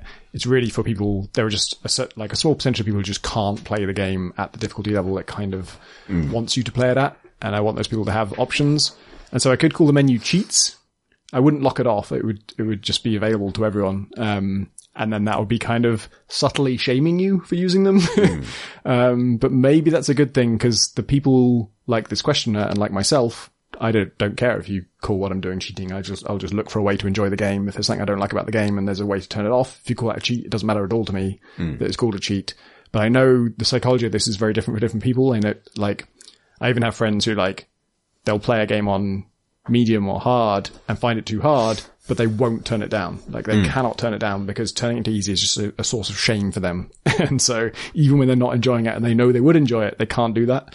So I don't know what like, it's really just, what should I call that menu option in heat signature? Is it like difficulty options or is it cheats or is it something? Mutators. Yeah, that that might be a, like something like that might be might work. It's a I think that's a bit inside baseball for you know some of the people who I'm going to hopefully help with this. Options. We do already have an options menu. Settings.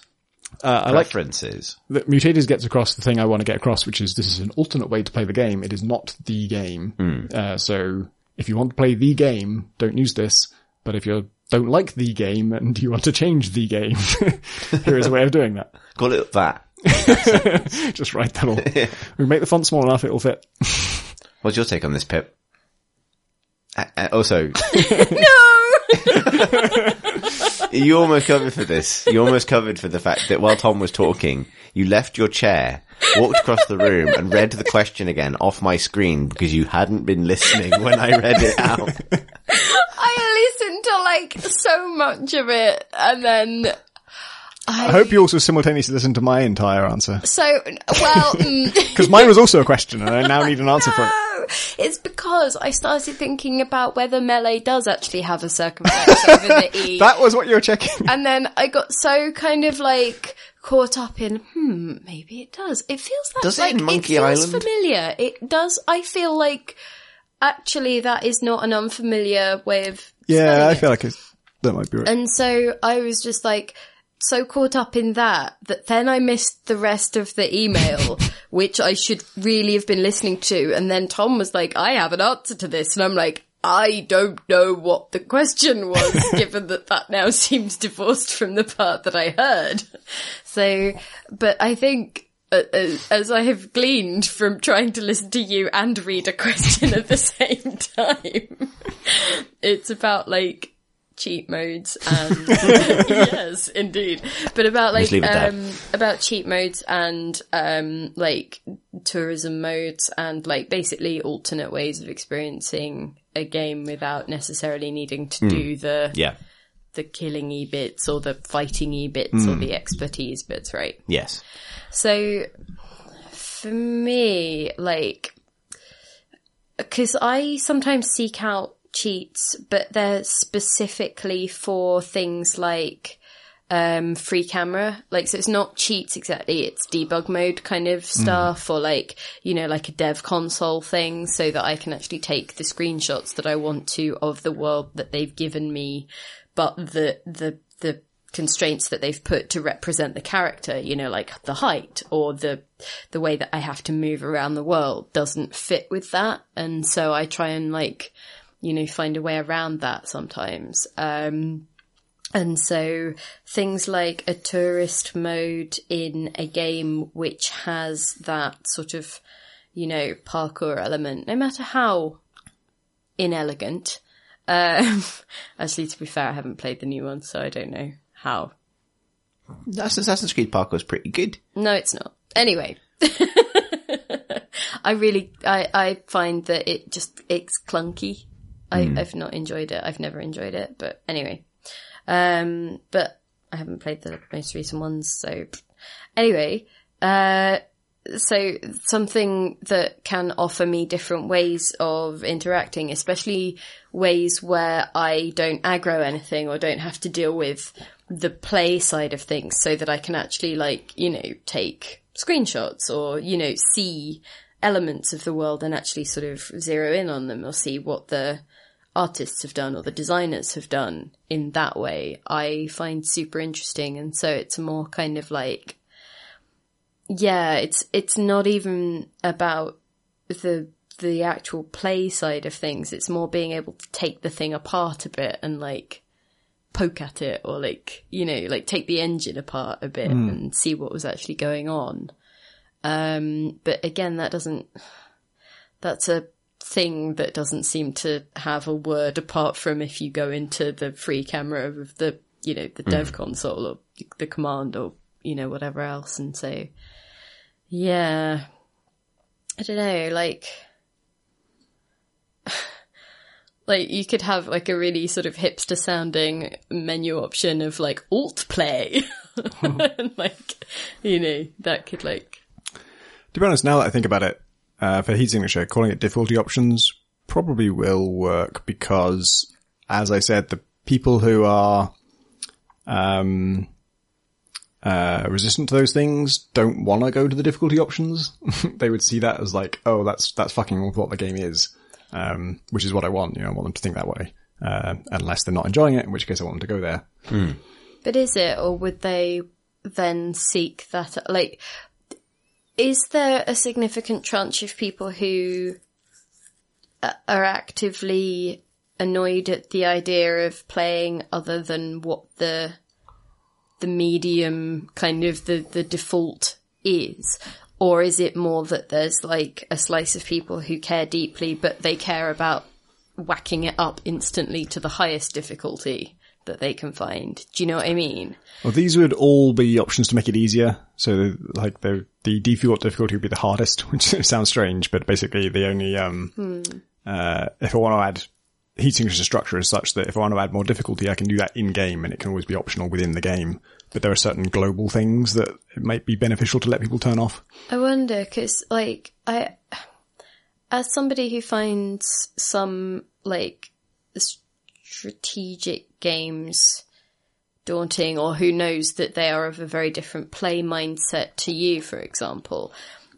With that in mind, I would open your game. I would see the difficulty settings. If I checked them, then I would realize I was on the hardest and whack it down instantly to the what I felt was the medium. If you see what I mean, mm-hmm. because I would be like, oh, okay, well, clearly I will not be capable of the hardest one, or like that's not a good way to start with this game. So I will put myself in the like I'll put myself a few notches down.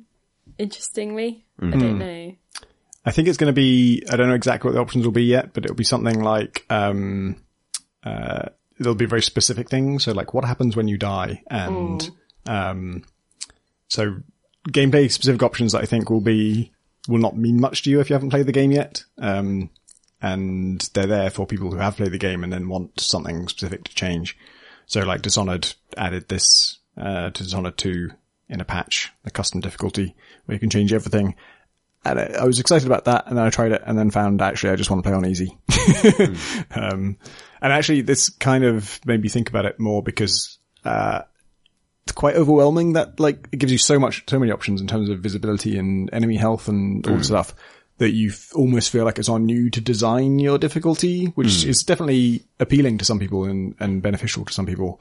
Um, but it made me realize for me, I think there's value in in restricting those options, not um, or in guiding me towards like this set is a cool set to try, or I think maybe if you did it as flavors almost. So if you wanted, like, maybe not for heat signature, but, you know, for example, if they did it in No Man's Sky, it would be, you know, like the, the, uh, creator flavor would obviously be the, the um, I think they actually call it creative mode. You know, it's the oh, peaceful or something. You know, it's one of those. that's what I'm playing on now in No Man's Sky. Yeah, but like you could also just do sort of adventurer, and that would maybe be like particular kind of like emphasis on you know the things that are to do with exploring or to do with you know like whatever. And then there's like you know research, like scientist, and that would maybe favor you know like cutting out the things that would interfere with like research or finding those like language modules, but you know, up the, you know, like it could like fiddle with the variables a bit in that way.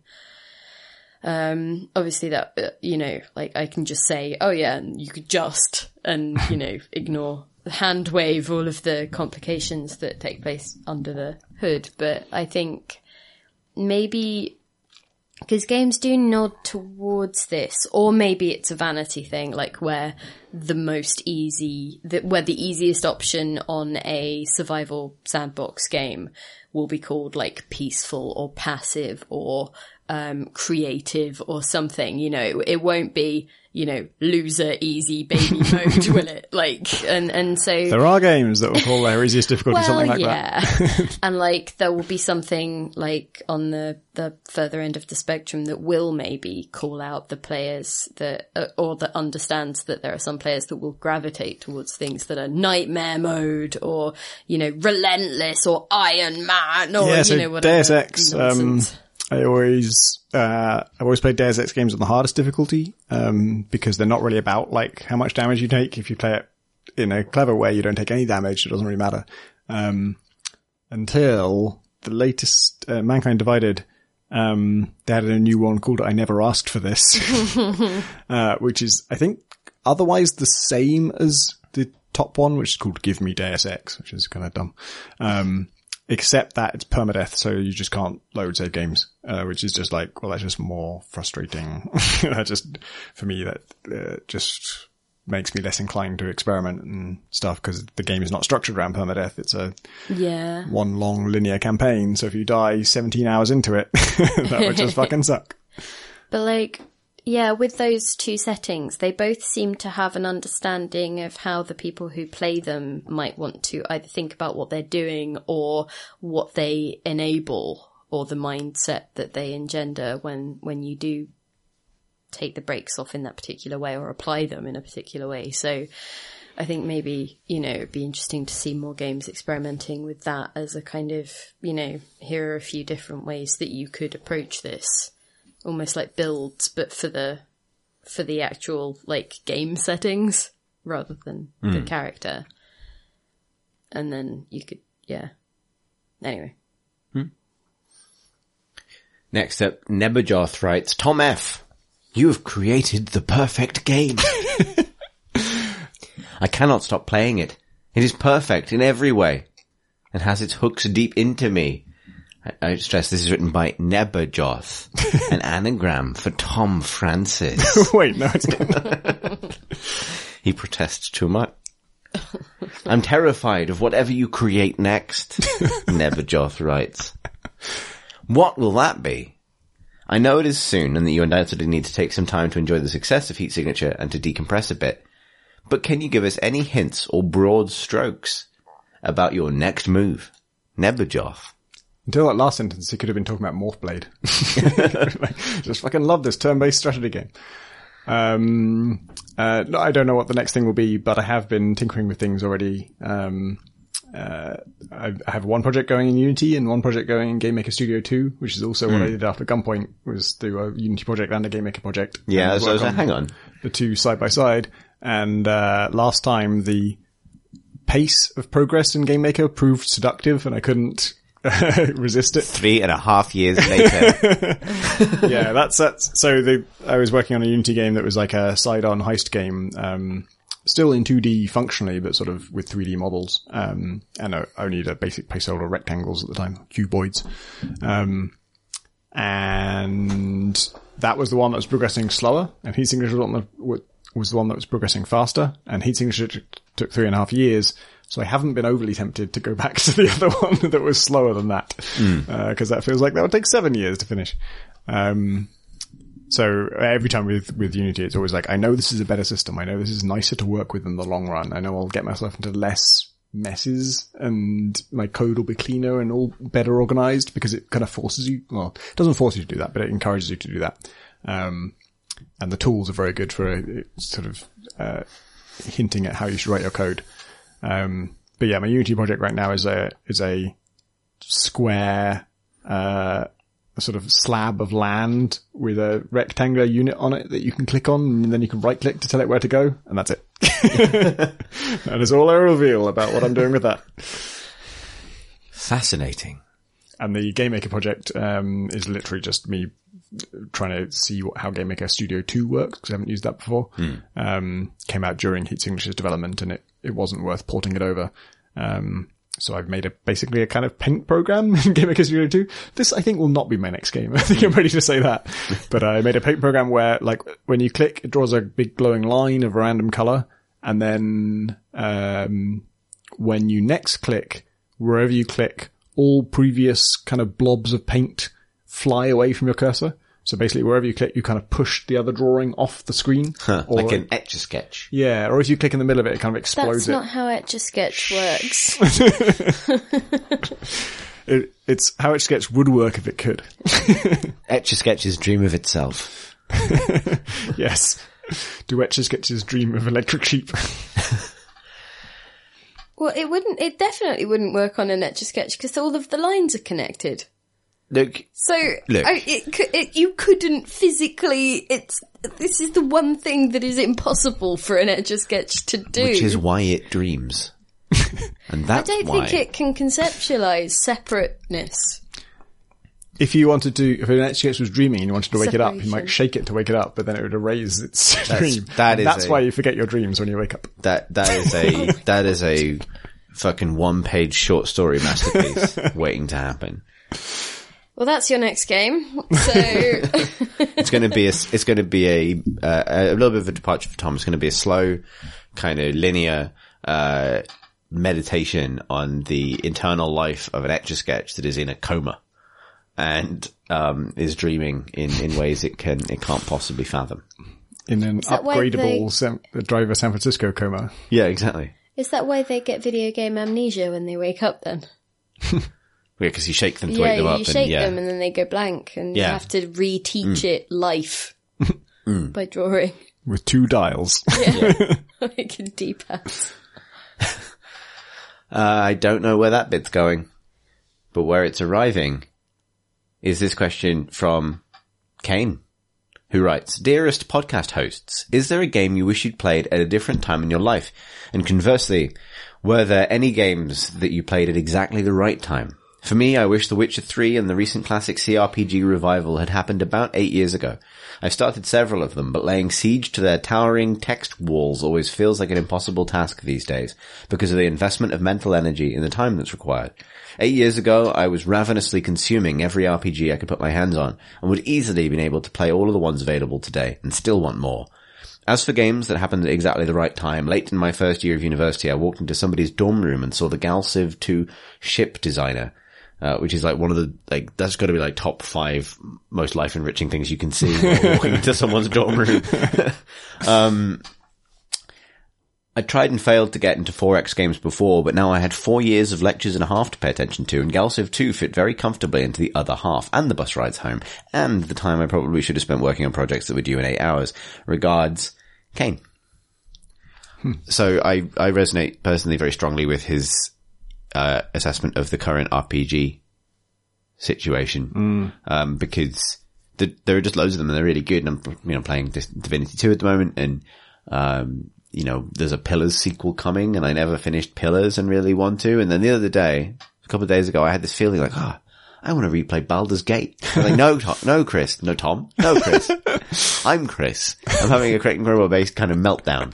Um, and I realized that's not going to happen. So let alone going back and playing games that I missed or, you know, there's, um, there really is just not enough time in the universe now. So I would totally have liked all RPGs to be available between the years, uh, 2002 and 2012. That would have been perfect. Yeah. but what would you have sacrificed?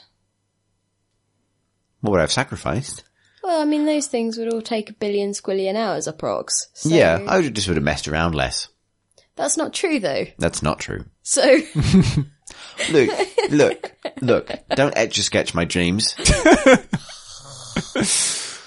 I, my uh, answer to this is also university based. Um, uh, and I sort of think I would be better off if I hadn't discovered Morrowind right in the middle of my degree. that was my first Elder Scrolls game and I, um, uh, really hadn't got into RPGs really since Ultima Underworld. Like Ultima Underworld 1 was my, one of my first computer games of any kind and the, kind of the game that, that made me realize games could be worlds and could be amazing. Underworlds, even. Um, yeah, they could. they could, it could be the beneath ultimate. the regular worlds.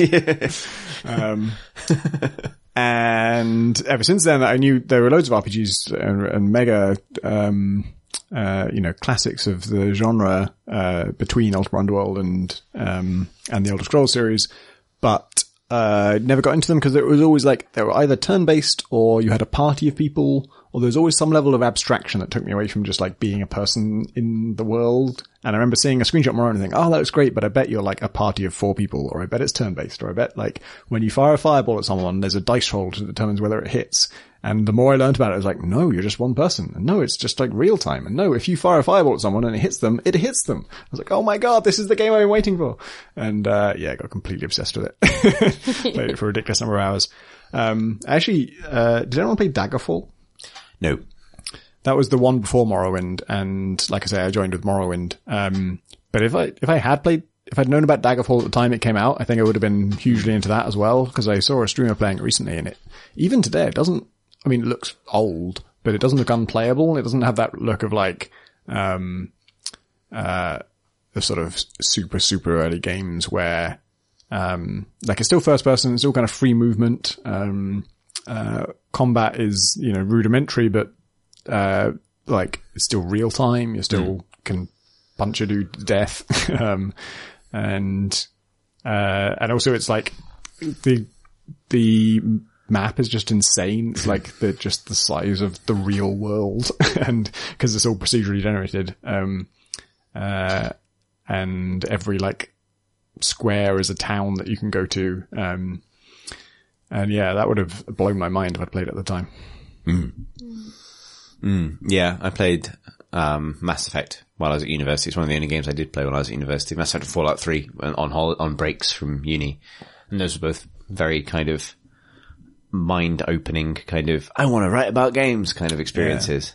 I think you probably thread a through line from there to subsequent career slash life direction kind of things, right? Um, in terms of games that I encountered at exactly the right time, um,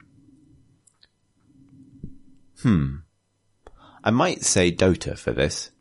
Weirdly, so sometimes I wish, sometimes I wish that uh, when I was fifteen, my job after school and weekends was uh, doing sort of mixed kind of helping out at an internet cafe, basically. Like I made sure the computers worked and ran the till and like, but my kind of the part of the job that I really liked was I ran the games basement. So if you went to an internet cafe in like early 2000 Salisbury and there was like a sort of teenager who ran Counter Strike in the, the, the cool games basement, that's probably me. And, um, and we'd run like, you know, LAN games and things, uh, of various things. And I remember, and I was doing that when Warcraft 3 came out. And Warcraft 3 was my favorite game and I loved it to pieces. Um, uh, but I never like bothered with any of the mods for it. And I sometimes wonder, given that I'm about the same age as like the oldest Dota pros, that like, what if I'd been one of those people who just gets into Dota All Stars circa 2002, 2003, whenever the fuck it was, and um, and got super into it and stuck with it for years. So that's maybe an example of like wish wish I had played it then rather than later.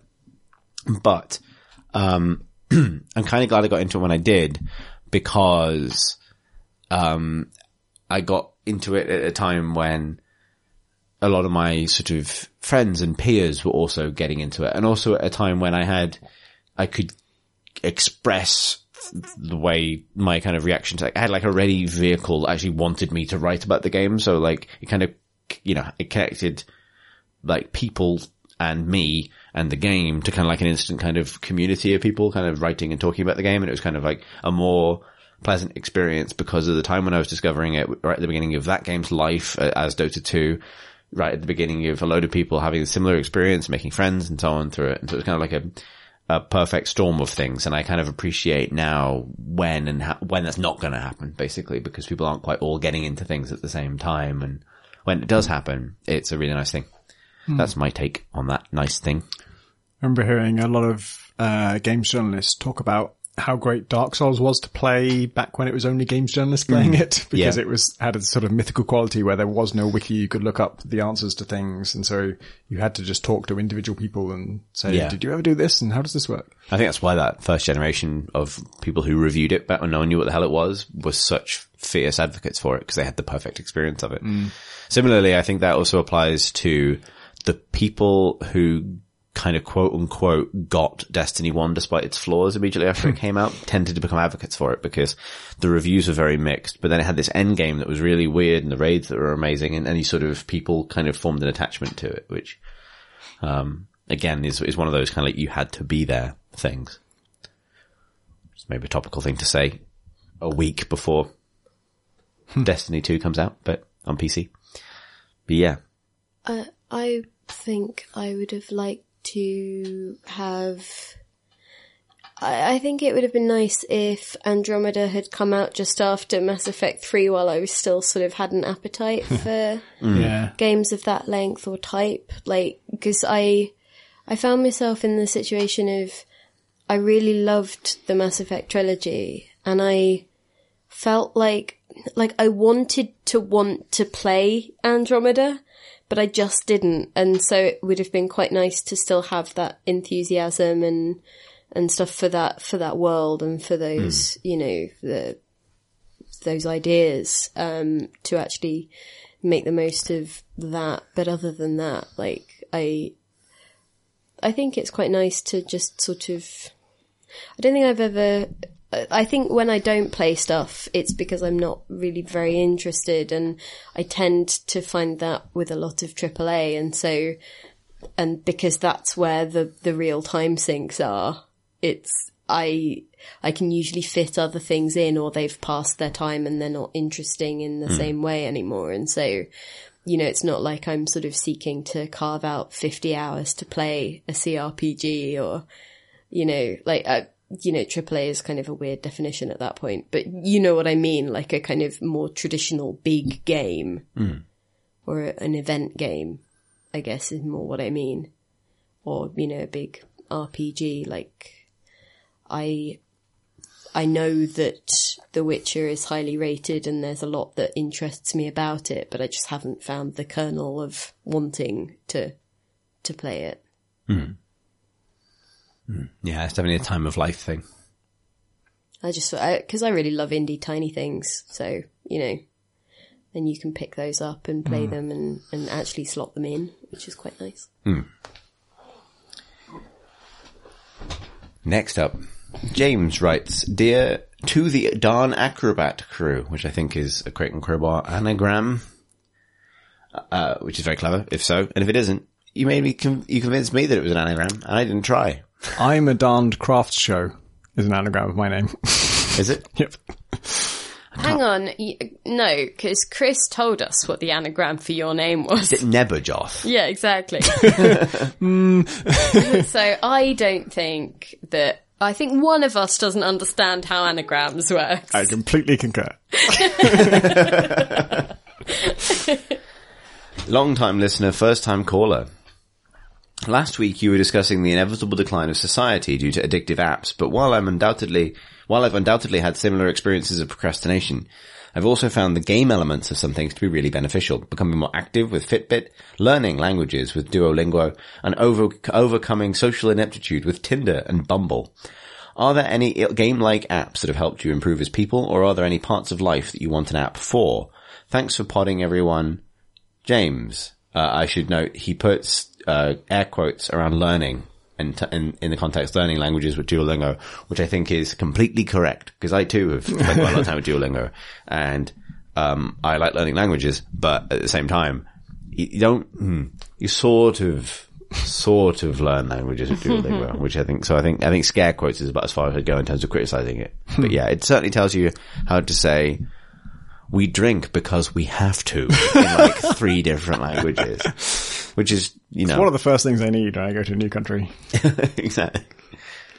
Uh, my mum actually uh, got into Duolingo, and she is not a gamer at all. Um, uh, but she was explaining to me how the game aspects of it work, and uh, I was amazed at how quickly her mind immediately leapt to how to game it. it was just like straight away she could tell you how to get the most points and uh, to exploit the systems. Um, I also got some, a lot of benefit out of Fitbit, although I found that Fitbit was mostly useful for sort of setting, uh, helping me understand a kind of baseline of like exercise and calorie intake that I, I feel like I now have a handle on. Like I've gotten lazier with like meticulously recording everything and, Yeah. and so on. Um, but I, like I know from, from weighing myself that that's not how to, like I lost a lot of weight at the start of this year and I, I like, and I've regained some of it, but I've sort of not, not totally backswung even though I stopped using the same gadgets. And I think that's just because the, the apps and the gadgets were helpful to kind of set a new set of expectations for me personally. And I don't feel the need to kind of still religiously stick to them. Those are my kinds Yeah. of apps, I think, really. I don't want something that I have to have every single day forever or else I'll lose that thing. Yeah. I want something that will help me learn through repetition and then let me go, like Lassie. I had the same thing with um, Like a thinner Lassie. uh, Lassie gets increasingly thin the further away she runs. Yeah. Um, Yeah, it's like a I- kind of weight Doppler. I had a That's similar my thing She gets really fat as she runs past you. But then it gets really thin as she gets further It away. also yeah. turns blue. like, the panting gets more intense and, and strained. This is a weird... is she kind of sounds blue. funny as Yeah, well. like, what's that, Lassie? no, I generally didn't hear because the Doppler effect. yeah, exactly. Tim Repeat, is like, full of stop. Stop and then repeat it. Call me later. Stop. Yeah, exactly. Oh, Um, yeah, I what don't I was going to say was, uh, uh, I used a calorie counting app for a while and I had basically the same experience, which is like, it was really informative and useful. Um, and I used it for about two months. And then, you know, the first month was all like discovering, oh my God, that thing is like really bad for me and not that great anyway. Um, and this other thing is like, like really delicious and totally fine nutritionally. Um, and then after a month of doing that, you kind of, you discovered all the things you're going to discover. And, Yeah. uh, you really kind of, you settled into a good rhythm and then you don't really need to be counting it. Like, I just got to the point where I'm like, I'm counting up every day, getting Yeah. the same results. Well, you know exactly basically the same in thing. You're like, wow, wow, pizza's really bad. but I love pizza. And that's just a personal little set of loyalty missions I need to go on. um, yeah. Yeah, incidentally, um, I'm sorry I can't hear you because of Doppler Lassie. Is it a perfect example of a Duolingo kind of boss stage translation task? Um, um, If you can't say that in Spanish, you don't know Spanish. exactly. Um, in terms of like apps I wish existed, I don't know really. Like I use to-do lists extensively. I'm a I'm a real list maker because otherwise I forget things. And um, which is something I said for Pip's benefit, which is why she's giggling now. um, but that's not really like apps. That's just a, a digital thing that takes over for writing things down on a piece of paper and makes certain things easier to remember. Like auto-populating lists are a fun thing for me. I made my own spreadsheet for being a freelancer, which I think was a good thing and it's helped make my life more pleasant and manageable now that I'm working for myself. Um, but I don't need an app for that. I find that those sorts of things, like where I can make my own tool, I would far, far rather make it myself and make something that specifically addresses the life need I have, which is like, cause there are, if you Google or whatever, you will find a, a or App Store search, you'll find a million apps that offer you to do anything. But when it's an imperfect match, I find that very frustrating. Yeah. And I don't want to mm, change my life to fit a nicely made app. Yeah. You know what I mean? So it's a real edge case. That's why I made Tom's timer, which is that thing I Oh, of course. Yeah. like that just ticks away in your taskbar and tells you how many minutes you've since you last clicked it. and then you click it when you want to reset. Uh, I've you been using that lately. Um, and yeah, it's, um, taking a five minute break every half an hour is quite a good thing. I, my kitchen got really fucking clean when I started doing that. I don't, like, if it's a five minute break from screens, I got nothing. like, I'm just gonna tidy my house. That's the only other thing I know how to do. Yeah, that, that- thank God for painting for me, basically. Like, different way to procrastinate. podcast is the other thing, but like, I still never really just sit there and listen to a podcast and usually Yeah. doing something else as well. Yeah, um, getting Siri to put podcasts on is definitely like the sign that I'm cleaning. Any apps you particularly gotten mileage out of, Pip?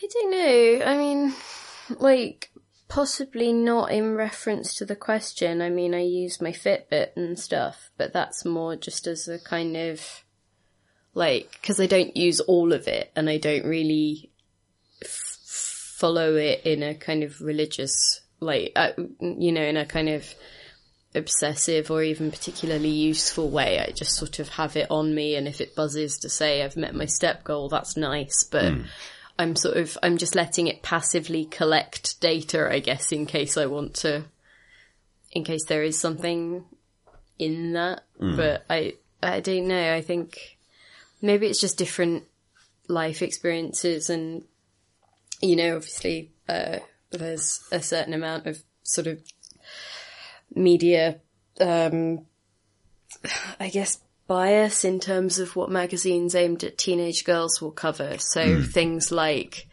the amount of exercise you need to do to burn a certain number of calories is things that has been ingrained in me for, for possibly a lot longer or, you know, um, how, uh, how many calories are in a particular thing. Like women's magazines love a food swap. Like, it's kind of like, here's what you can substitute a chocolate bar for, you know, if you want to have a sneaky treat, but still lose, you know, lose weight. And it's like, you know, like two squares of dark chocolate because blah, blah, blah. Like, you know, they'll insert some like science or whatever. And, or, you know, like, why not have a slice of apple covered in peanut butter? it's like, what a treat. Things like that. Like, you know, and I'm not, I don't want to like do down the people who might find that stuff genuinely useful or like struggle with treats or whatever, but handful of nuts. Exactly, yeah. I always recommend like- a handful of nuts in it. I'm always like, I would, yeah, happy substitute. But not too many because nuts are actually really dense in terms of the uh, like they they actually give you a surprising number of calories and so blah blah blah and like, Everything that's promoted to me as like good fats um, Oh, yeah. is something I would happily substitute some of the lean things I eat for, but I would not substitute any of the bad fats I eat for that. Like a handful of nuts is not a substitute for a chocolate.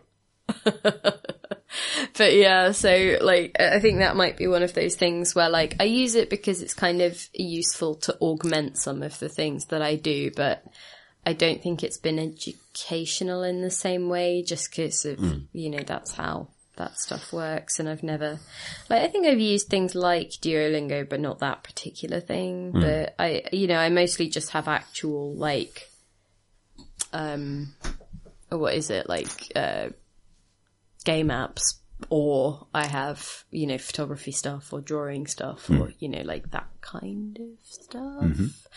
Like, yeah, I've never really been into like Foursquare or anything like that. Hmm. Can't think of. No. Maybe Google Maps because it does that thing where you can actually just type now, like restaurants near me or something, and it'll just throw up a bunch of suggestions, hmm. and that's been actually useful a few times. I heard someone say that um, for them, Google Maps is now showing calorie counts. So oh, say, oh, no. I'd if be I walk here, like you, you know, you can take a taxi, or if you walk, it'll you'll burn like fucking fifteen calories. like that's the depressing thing is that exercise calorie counts are always really like Mm. sadly low. I think that's the thing is like it's quite I, that stuff is can be quite intrusive. So I that concerns me. I'd want to need to ask for that, like rather than Yeah. it being a thing Maybe it that suddenly opt-in thing, yeah. flashes onto my phone. I know it does the the price thing. Like it'll tell me how much a thing will Mm. probably cost relatively, but yeah, like I think I I really think that pushing the amount of calories something costs in people's faces is dangerous. Like If you really just- dangerous. You just walked to Canada, it would have burnt like 500,000 calories. Well, this is the thing. Like, I think you know, like you put calorie counts on food, and on uh, anyway, this is a separate rant. I, I won't go down that rabbit hole. But anyway, Uh, next is James. Oh no, it's not. It's Michael, who writes. And it's getting confusing. I thought it was James. It's actually Michael. Michael writes, "Dear beer boxes and bird boozers, why are plot missions? Love the show, Steve." Michael. P.S. For Halloween, will Heat Signature's skeleton crews be actual skeletons? And what does Tom F have against undead employees anyway? Yeah, Tom F. the cadence To- that you put on "Love the Show," Steve, is was interesting. I just super. interesting. some There's a lot to unpack in this question. it's a praiseworthy short question. Um, we like short questions. Yeah, But four There's also a lot going on. Yes, this is positive reinforcement for the short questions. Yeah. Which is not to say that a long question can't be great, but it is, uh, as I've said, I think a couple of episodes ago, much more likely that we'll, we'll read out your question if, that, if that's what uh, you would like when you write to us. Especially us. if we've been droning on a while. Yeah. Um, if, if it's, So- if it's snappy. Um, Because God knows we're not. I can explain the heat signature skeletons thing. Uh, that is a reference to the fact that if a ship on in a heat signature mission has a uh, small crew, there is a note about it saying uh, this ship is running a skeleton crew, few guards, not skeleton guards. Um, and so this questioner is suggesting that we make them skeleton guards. All I It's a can really say, good idea, Tom. it's a good idea. That's all I'll say. It's funny that you think of the phrase skeleton key is not like a really small, barely necessary key, is it? yeah, it's a very useful key. Yeah. It's an, um, like, Opens them all. So in that context, a skeleton is the most useful thing in the world. And I would, I would posit, I would posit, a skeleton is one of the most useful things to have. I can't get better without mine. I've tried. Yeah, exactly. I wonder where skeleton key comes from. I'll look that up. Yeah. There's a really good song by Dessa called Skeleton Key. Because maybe it's kind of like at the core of all keys, there's like a fundamental building block. It's just a rod. if I had to extrapolate the thing all keys share, it's just that rod part. this is, sorry, for some reason, no, that's a dumb. Why did my mind go there? For some reason, my mind went to the phrase Baram root you from Babe Sheep Pig. the phrase that allows him to control all sheep. The skeleton key. Skeleton's key to sheep. sheep. Um, Isn't it just a sheep hack? yes. So it's not, you're not jamming it into a sheep, are you? oh, sorry. it into no, their- Into their ears? Pip phrase of the week, everybody. oh. If it doesn't work, you can just put your glowing blue hand on their face and then they work for you. That's, oh, would, how And a- amazing and a would it be? ch- if- toasted um, cheese sandwich. How amazing would it be if, if, like, Talion leans into an uruk and says, like, Baa-ram-ewe. and then they wear, then they win the sheep herding competition. Oh my god. The the best Uruk herder Is in that the the world. plot of Babe? Yeah. Have you not seen Babe? You know I haven't, and then you were like, we should watch it, and now you've just spoiled it. That's not, that's, that's not Babe spoiler. Yeah. Not They really. win the sheep sheeping contest. If, if you're not clear on that from the first like 20 minutes of Babe, you're not following. Oh. I'm sorry I didn't, yeah. I, I, yeah, I thought it was Blade Runner you hadn't seen, but I guess it's both. It's Babe Runner. Blade, Babe Runner. Blade Runner, Pig in the City. we had this whole conversation. Babe Runner Pig in 2049. You should have added this to one of your lists. oh, I actually want to make In Babe pens Runner. interlinked, interlinked. Oh. and it's just a goose in it called Ryan. a little goose. Um. Anyway, oh, we didn't answer. what are why are plot missions? Was the question. Yeah. for campaign? Don't know. There are people who like them, I guess. People who want story and missions and need those two things to be combined. Um, It depends how you want to tell a story. Through the It's- interactive it's really- medium. yeah, Of it's it's the Pip, on a scale of one to completely fucking checked out, how checked out do you feel right now? I'm so tired. I haven't slept in days. Sleep now. Well, no, but I mean, it feels a bit like without an actual, like, we have entirely praised the brevity of this question, but it also now feels like I'm struggling to hook it into, because obviously some games do use plot missions in interesting ways, or that's a, a, a logical way for them to tell their story. And then sometimes they feel entirely ridiculous or like repetitive or bad or not well thought out or whatever. And so it's kind of, I don't know how to answer this because. Yeah, I mean, to be honest, they're good when they're good and they're bad when they're bad, and they're a little bit in between. in Shadow of War, um, the problem is not that there's a that they're plot related. Um, it's that they want to script things and they want to they have a movie scene to tell and they want you to play it. And those two things don't go, don't go well together. And so when you try things that they didn't anticipate in the movie scene, they cancel the mission and fail you and set you back to a checkpoint, which is just bullshit and terrible. I think that's the worst. Um, And you can thing. just you can just make it's less cinematic, but you can just have a plot reason for you to be doing a game thing. The game thing is to kill an orc. It doesn't fucking matter how I do it. I can just use the entire world to my advantage. I can use every skill in the entire game. There's no restrictions on that. And so all you need is to write a, a plot that involves killing a series of orcs. and your game is perfectly almost, set up. to It's almost like, in order to avoid some form of uh, disharmony. some sort of disconnect between Yeah, like a, a dis, a dis something. I don't know what you call it. uh, you need to match your narrative to your get, or I say match your story to your game, Yep. um, to avoid s- game story bad times. um, otherwise you end up with the game story bad times, and that's no one likes that. Nope. Uh, I mean, I guess there's a broader point here about the critical path, about having a game, not just plot stuff, but having games that fluctuate in terms of, um, making you do something, like taking away power, basically. Like, games can start narrow because they're teaching you and then open up, but then they, sh- most of the time it's unsatisfactory to then have them close again, unless you have a really spectacular plot reason for doing that. And that's the experience that the player is genuinely up for, right? Is having their Yeah. power taken away as well as given to them. Um, and often these narrowing of games into plot missions is um, framed by giving the player more power that they can only have temporarily. Like we're going to give you a tank for a bit, or we're going to give you a big monster to ride around on for a bit to do a plot thing. But that is in itself unsatisfactory because you're not expanding your power set within the sandbox of the rest of the game. Depends on context. I'm thinking primarily of open world games here where they kind of give you a toy for a bit and then take it away again and then, you know, I think one of don't do a bad game is what I'm saying. I think one of the things that just that I find really frustrating is when it's like when there's that tension between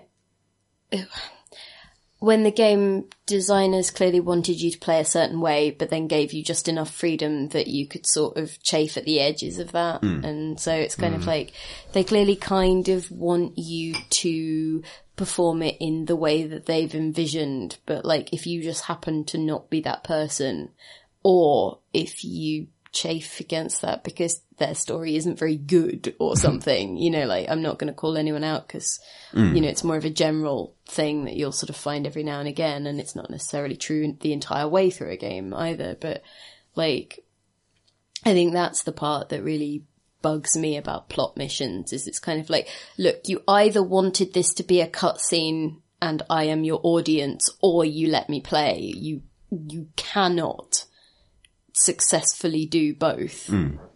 And, you know, it's at that point when it's like, you know, you, when you've got the, the, you know, the, the quest giver constantly popping up in your UI, just being like, hey, it's over here. What's that? You know, like, why are you going over there? Have you mentioned the main quest anytime soon? Cause, uh, we should probably be getting on with that one. Or, you know, it's like, oh, for God's sake, either let me play or don't.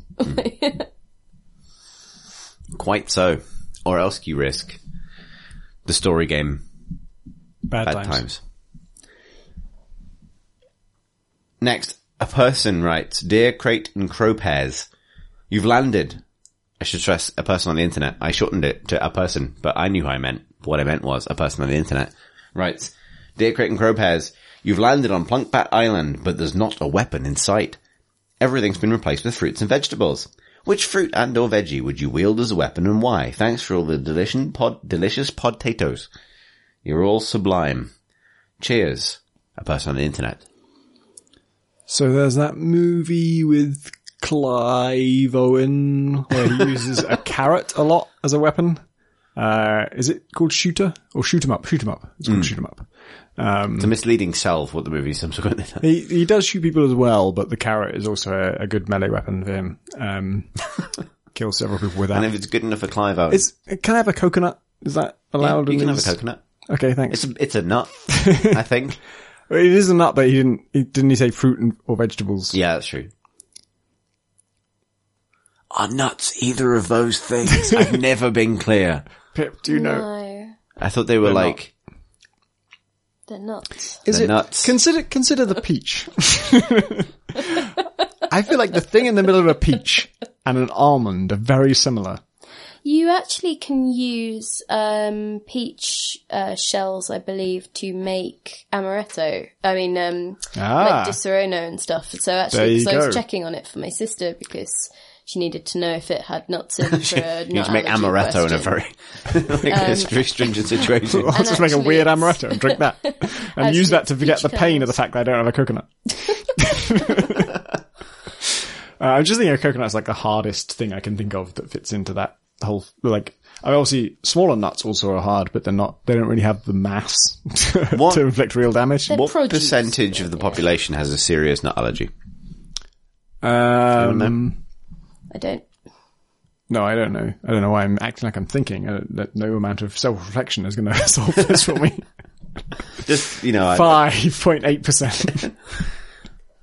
just thinking in terms of the lethality of a vegetable. You'd have to get them to consume it, right? Or Yeah, but I'm saying that's probably going to be easier than killing someone How with a many pear people do you think that I have met? in your life. Yeah, thousands, maybe At least 25. twenty-five people. Yeah.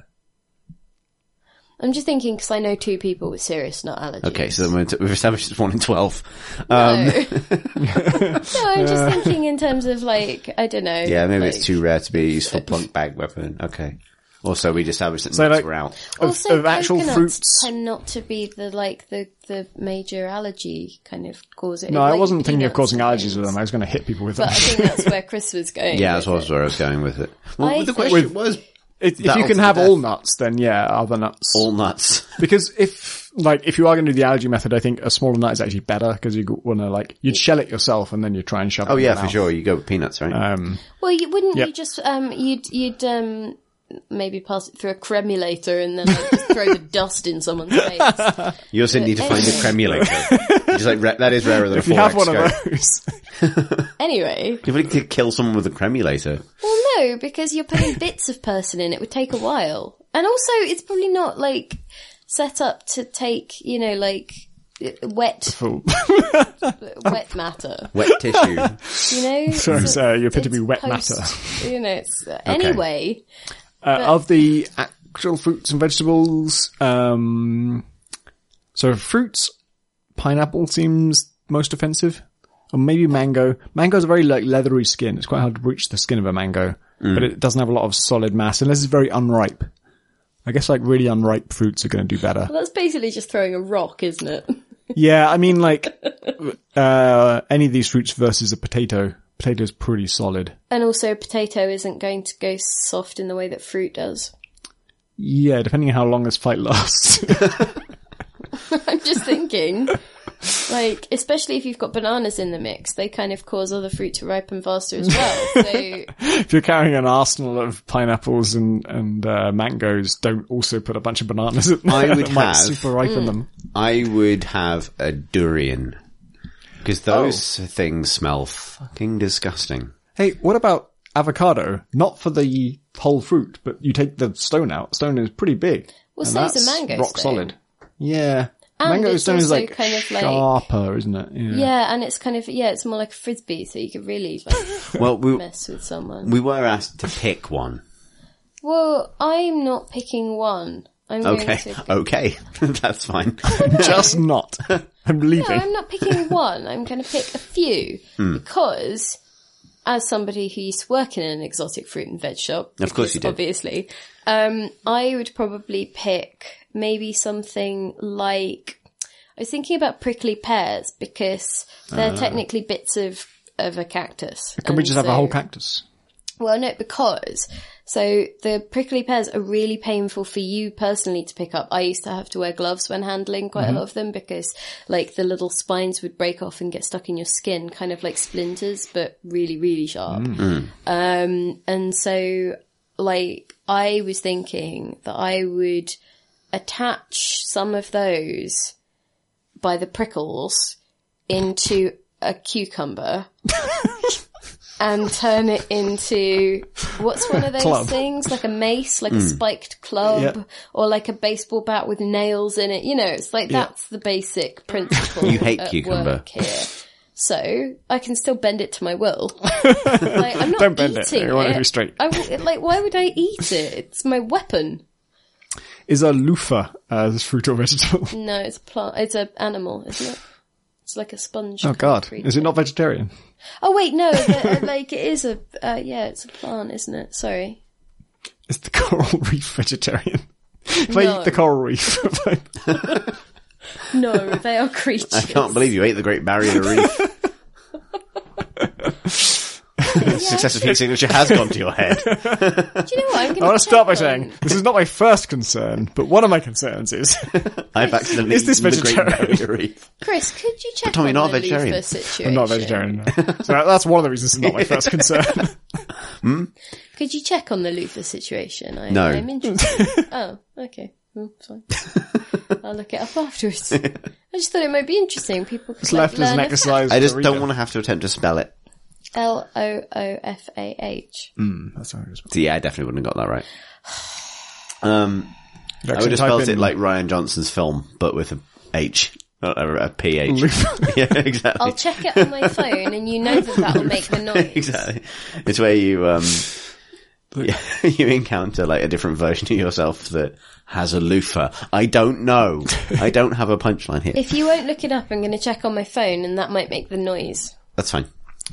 Bruce Willis just scratching. I, I want to say the other guy's name, but I can't remember the other guy's name. Um, the third Rock from the Sun kid, Third Rock from the Sun. Gordon mate. Levitt. Yes. Joseph Gordon-Levitt. I kept wanting to say Jason. I knew that wasn't right. Oh yeah, Yeah. no, there apparently are a genus of tropical and subtropical vines in the cucumber family. Vine. Oh, that's the cucumber family. Okay, I feel like that's allowed in vegetables. Yeah, but what damage are you going to do with a loofah? Oh, I hadn't thought that far ahead. Right. No, it was to put your prickly pear on. I was thinking something better than a cucumber. I, I just imagine this cucumber I breaking as soon as you see. swipe with it. yeah. What, I'd want something with a bit of give, or like, mm. Loofah's pretty rigid. Like you can, I have, I like, I, I feel like I've swung a loofah in anger, so, not with a load bearing so payload at the Brussels end. And not with sprouts- lethal intent. Brussels sprouts actually come on, um, like big, long, quite thick stalks. They do, yeah. So it's true. maybe I could get Even one of broccoli has a bit of a those stem to it. Yeah, but like, I, yeah. so I'm Broccoli's more of a close range weapon. You they're the same. Brussels sprouts longer You know, range. they're the same plant.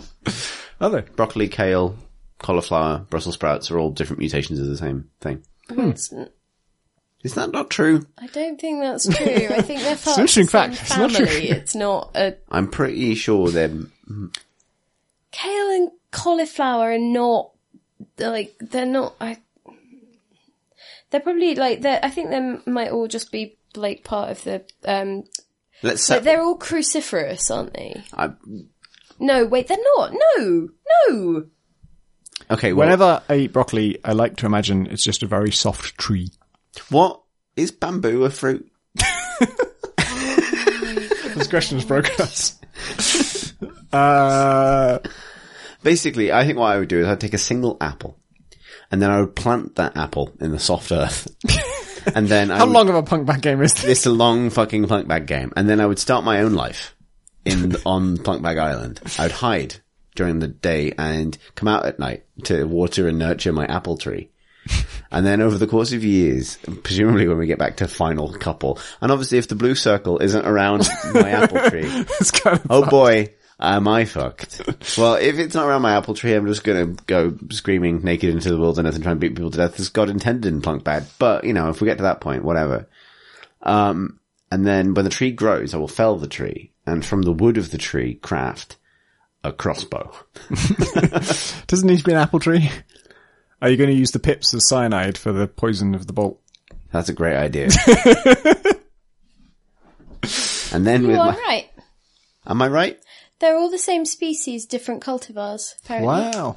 Fucking, And they're all soft Hmm. that's trees. cauliflower facts. But they, Boy. I mean, they are all, they are all, um, cruciferous. But yeah, they are all Brassica oleracea, I believe, is how you maybe pronounce that. I want to give a yeah. shout out to my boy fellow Chris, Chris Higgins, who pointed that out on Twitter the other day. and I was Good taking a little gamble then on him not making that up. That's really cool.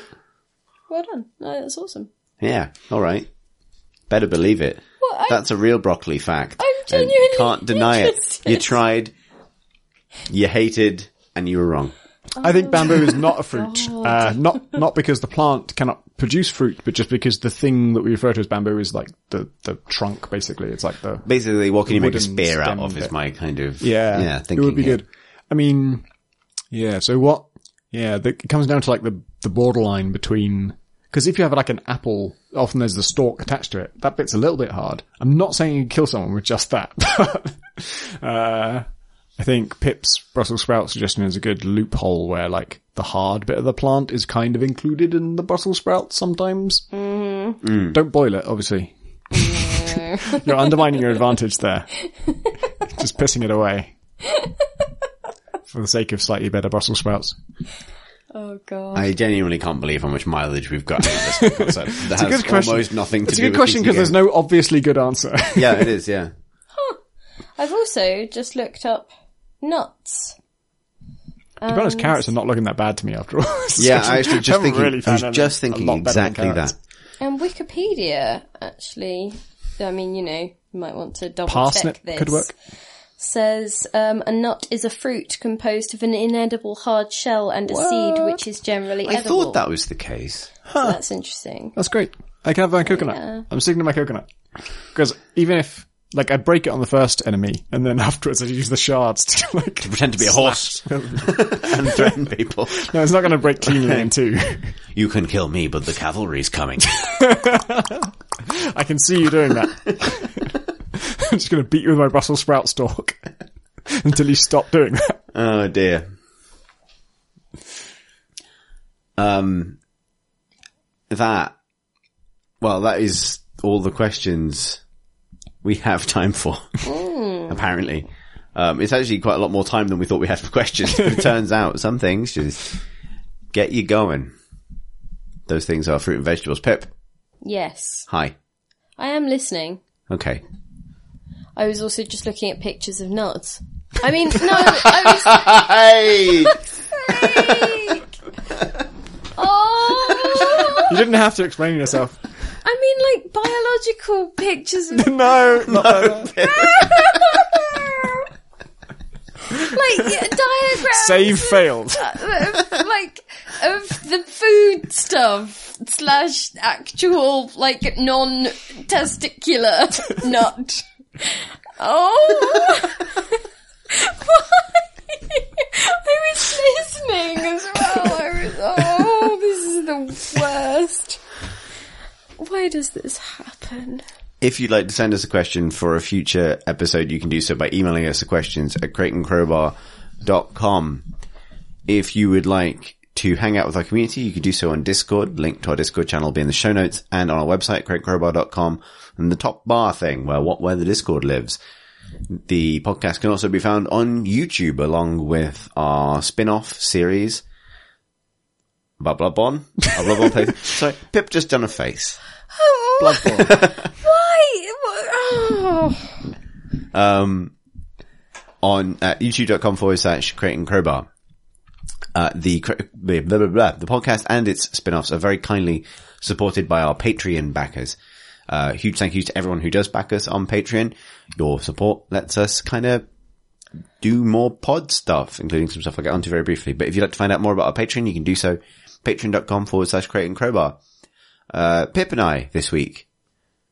Pip's waving. For God's sake, I'm trying to find ways to communicate that I'm paying attention without you like drawing attention. I thought you were waving to our listeners. No, I was like, I was doing a kind of like, hello, I'm listening, kind of, you Ahoy. know. I, yes. In many cases, that could be a given, but not here.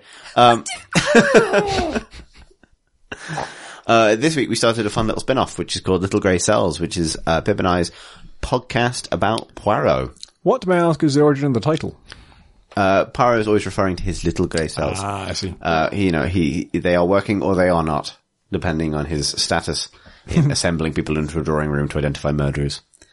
Um, but yes, so we've done a, we're going to do a, a, a little podcast for every episode of Poirot, the ITV adaptations thereof specifically. Podcasts. A podcast. That was the other name we rejected. For good reason. Um, Obviously, it's a little bit of a departure from our gaming norms, uh, but I hope you enjoy it. I think it's fun, and and we had fun making it, and we'll do more of them, won't we, Pip? Mm-hmm. Yeah, and Tom, uh, might be on. yeah. Might join us for a little Poirot chat because I I love him. We could have Belgian waffles with our Belgian waffles. Oh my god. I have, Oh, that's pretty good. I know, I have, I have French waffles. What are the, like, the ones that are just, uh, really compact and have syrup in between already? Oh, the Like, Stroop almost like waffles. raisins? Stroopwafel, Stroop waffles. I have Stroop waffles, that if that's any help. Swiss, I feel like No, Dutch. Dutch. Dutch, Dutch. The ones I have are from France, but I think it's a Dutch invention. Doesn't help with Belgian at all. It's just, Poirot's just looking at these and just nonplussed. exactly. I'm like, are they? Du- they are Dutch, aren't they? I think they're Like, Dutch. I don't- I first had them in Holland, but, I- yeah. Everyone remembers when they first had a Stroop waffle. and the, that name sounds very Dutch, doesn't it? Stroop Yeah. waffle. Hmm. Yes. Write in, tell us where the fuck is a Stroop waffle from? Something we could easily Google, but haven't. Um, it's not that far from Luftwaffe. Tom, it is. all of is- the letters are different. just in terms of phonetics. What was that? What did he say? He said- which I know is German. what? Stroopwafel, Well- Luftwaffe. What did you think that Luftwaffe I have just to end meant this podcast. waffle or something? No, it wasn't. It wasn't supporting evidence for it. Like that there was just somebody like high up waving some waffles in the air as if they are making plane noises. we have to. We have to somehow find a way of landing this podcast from that.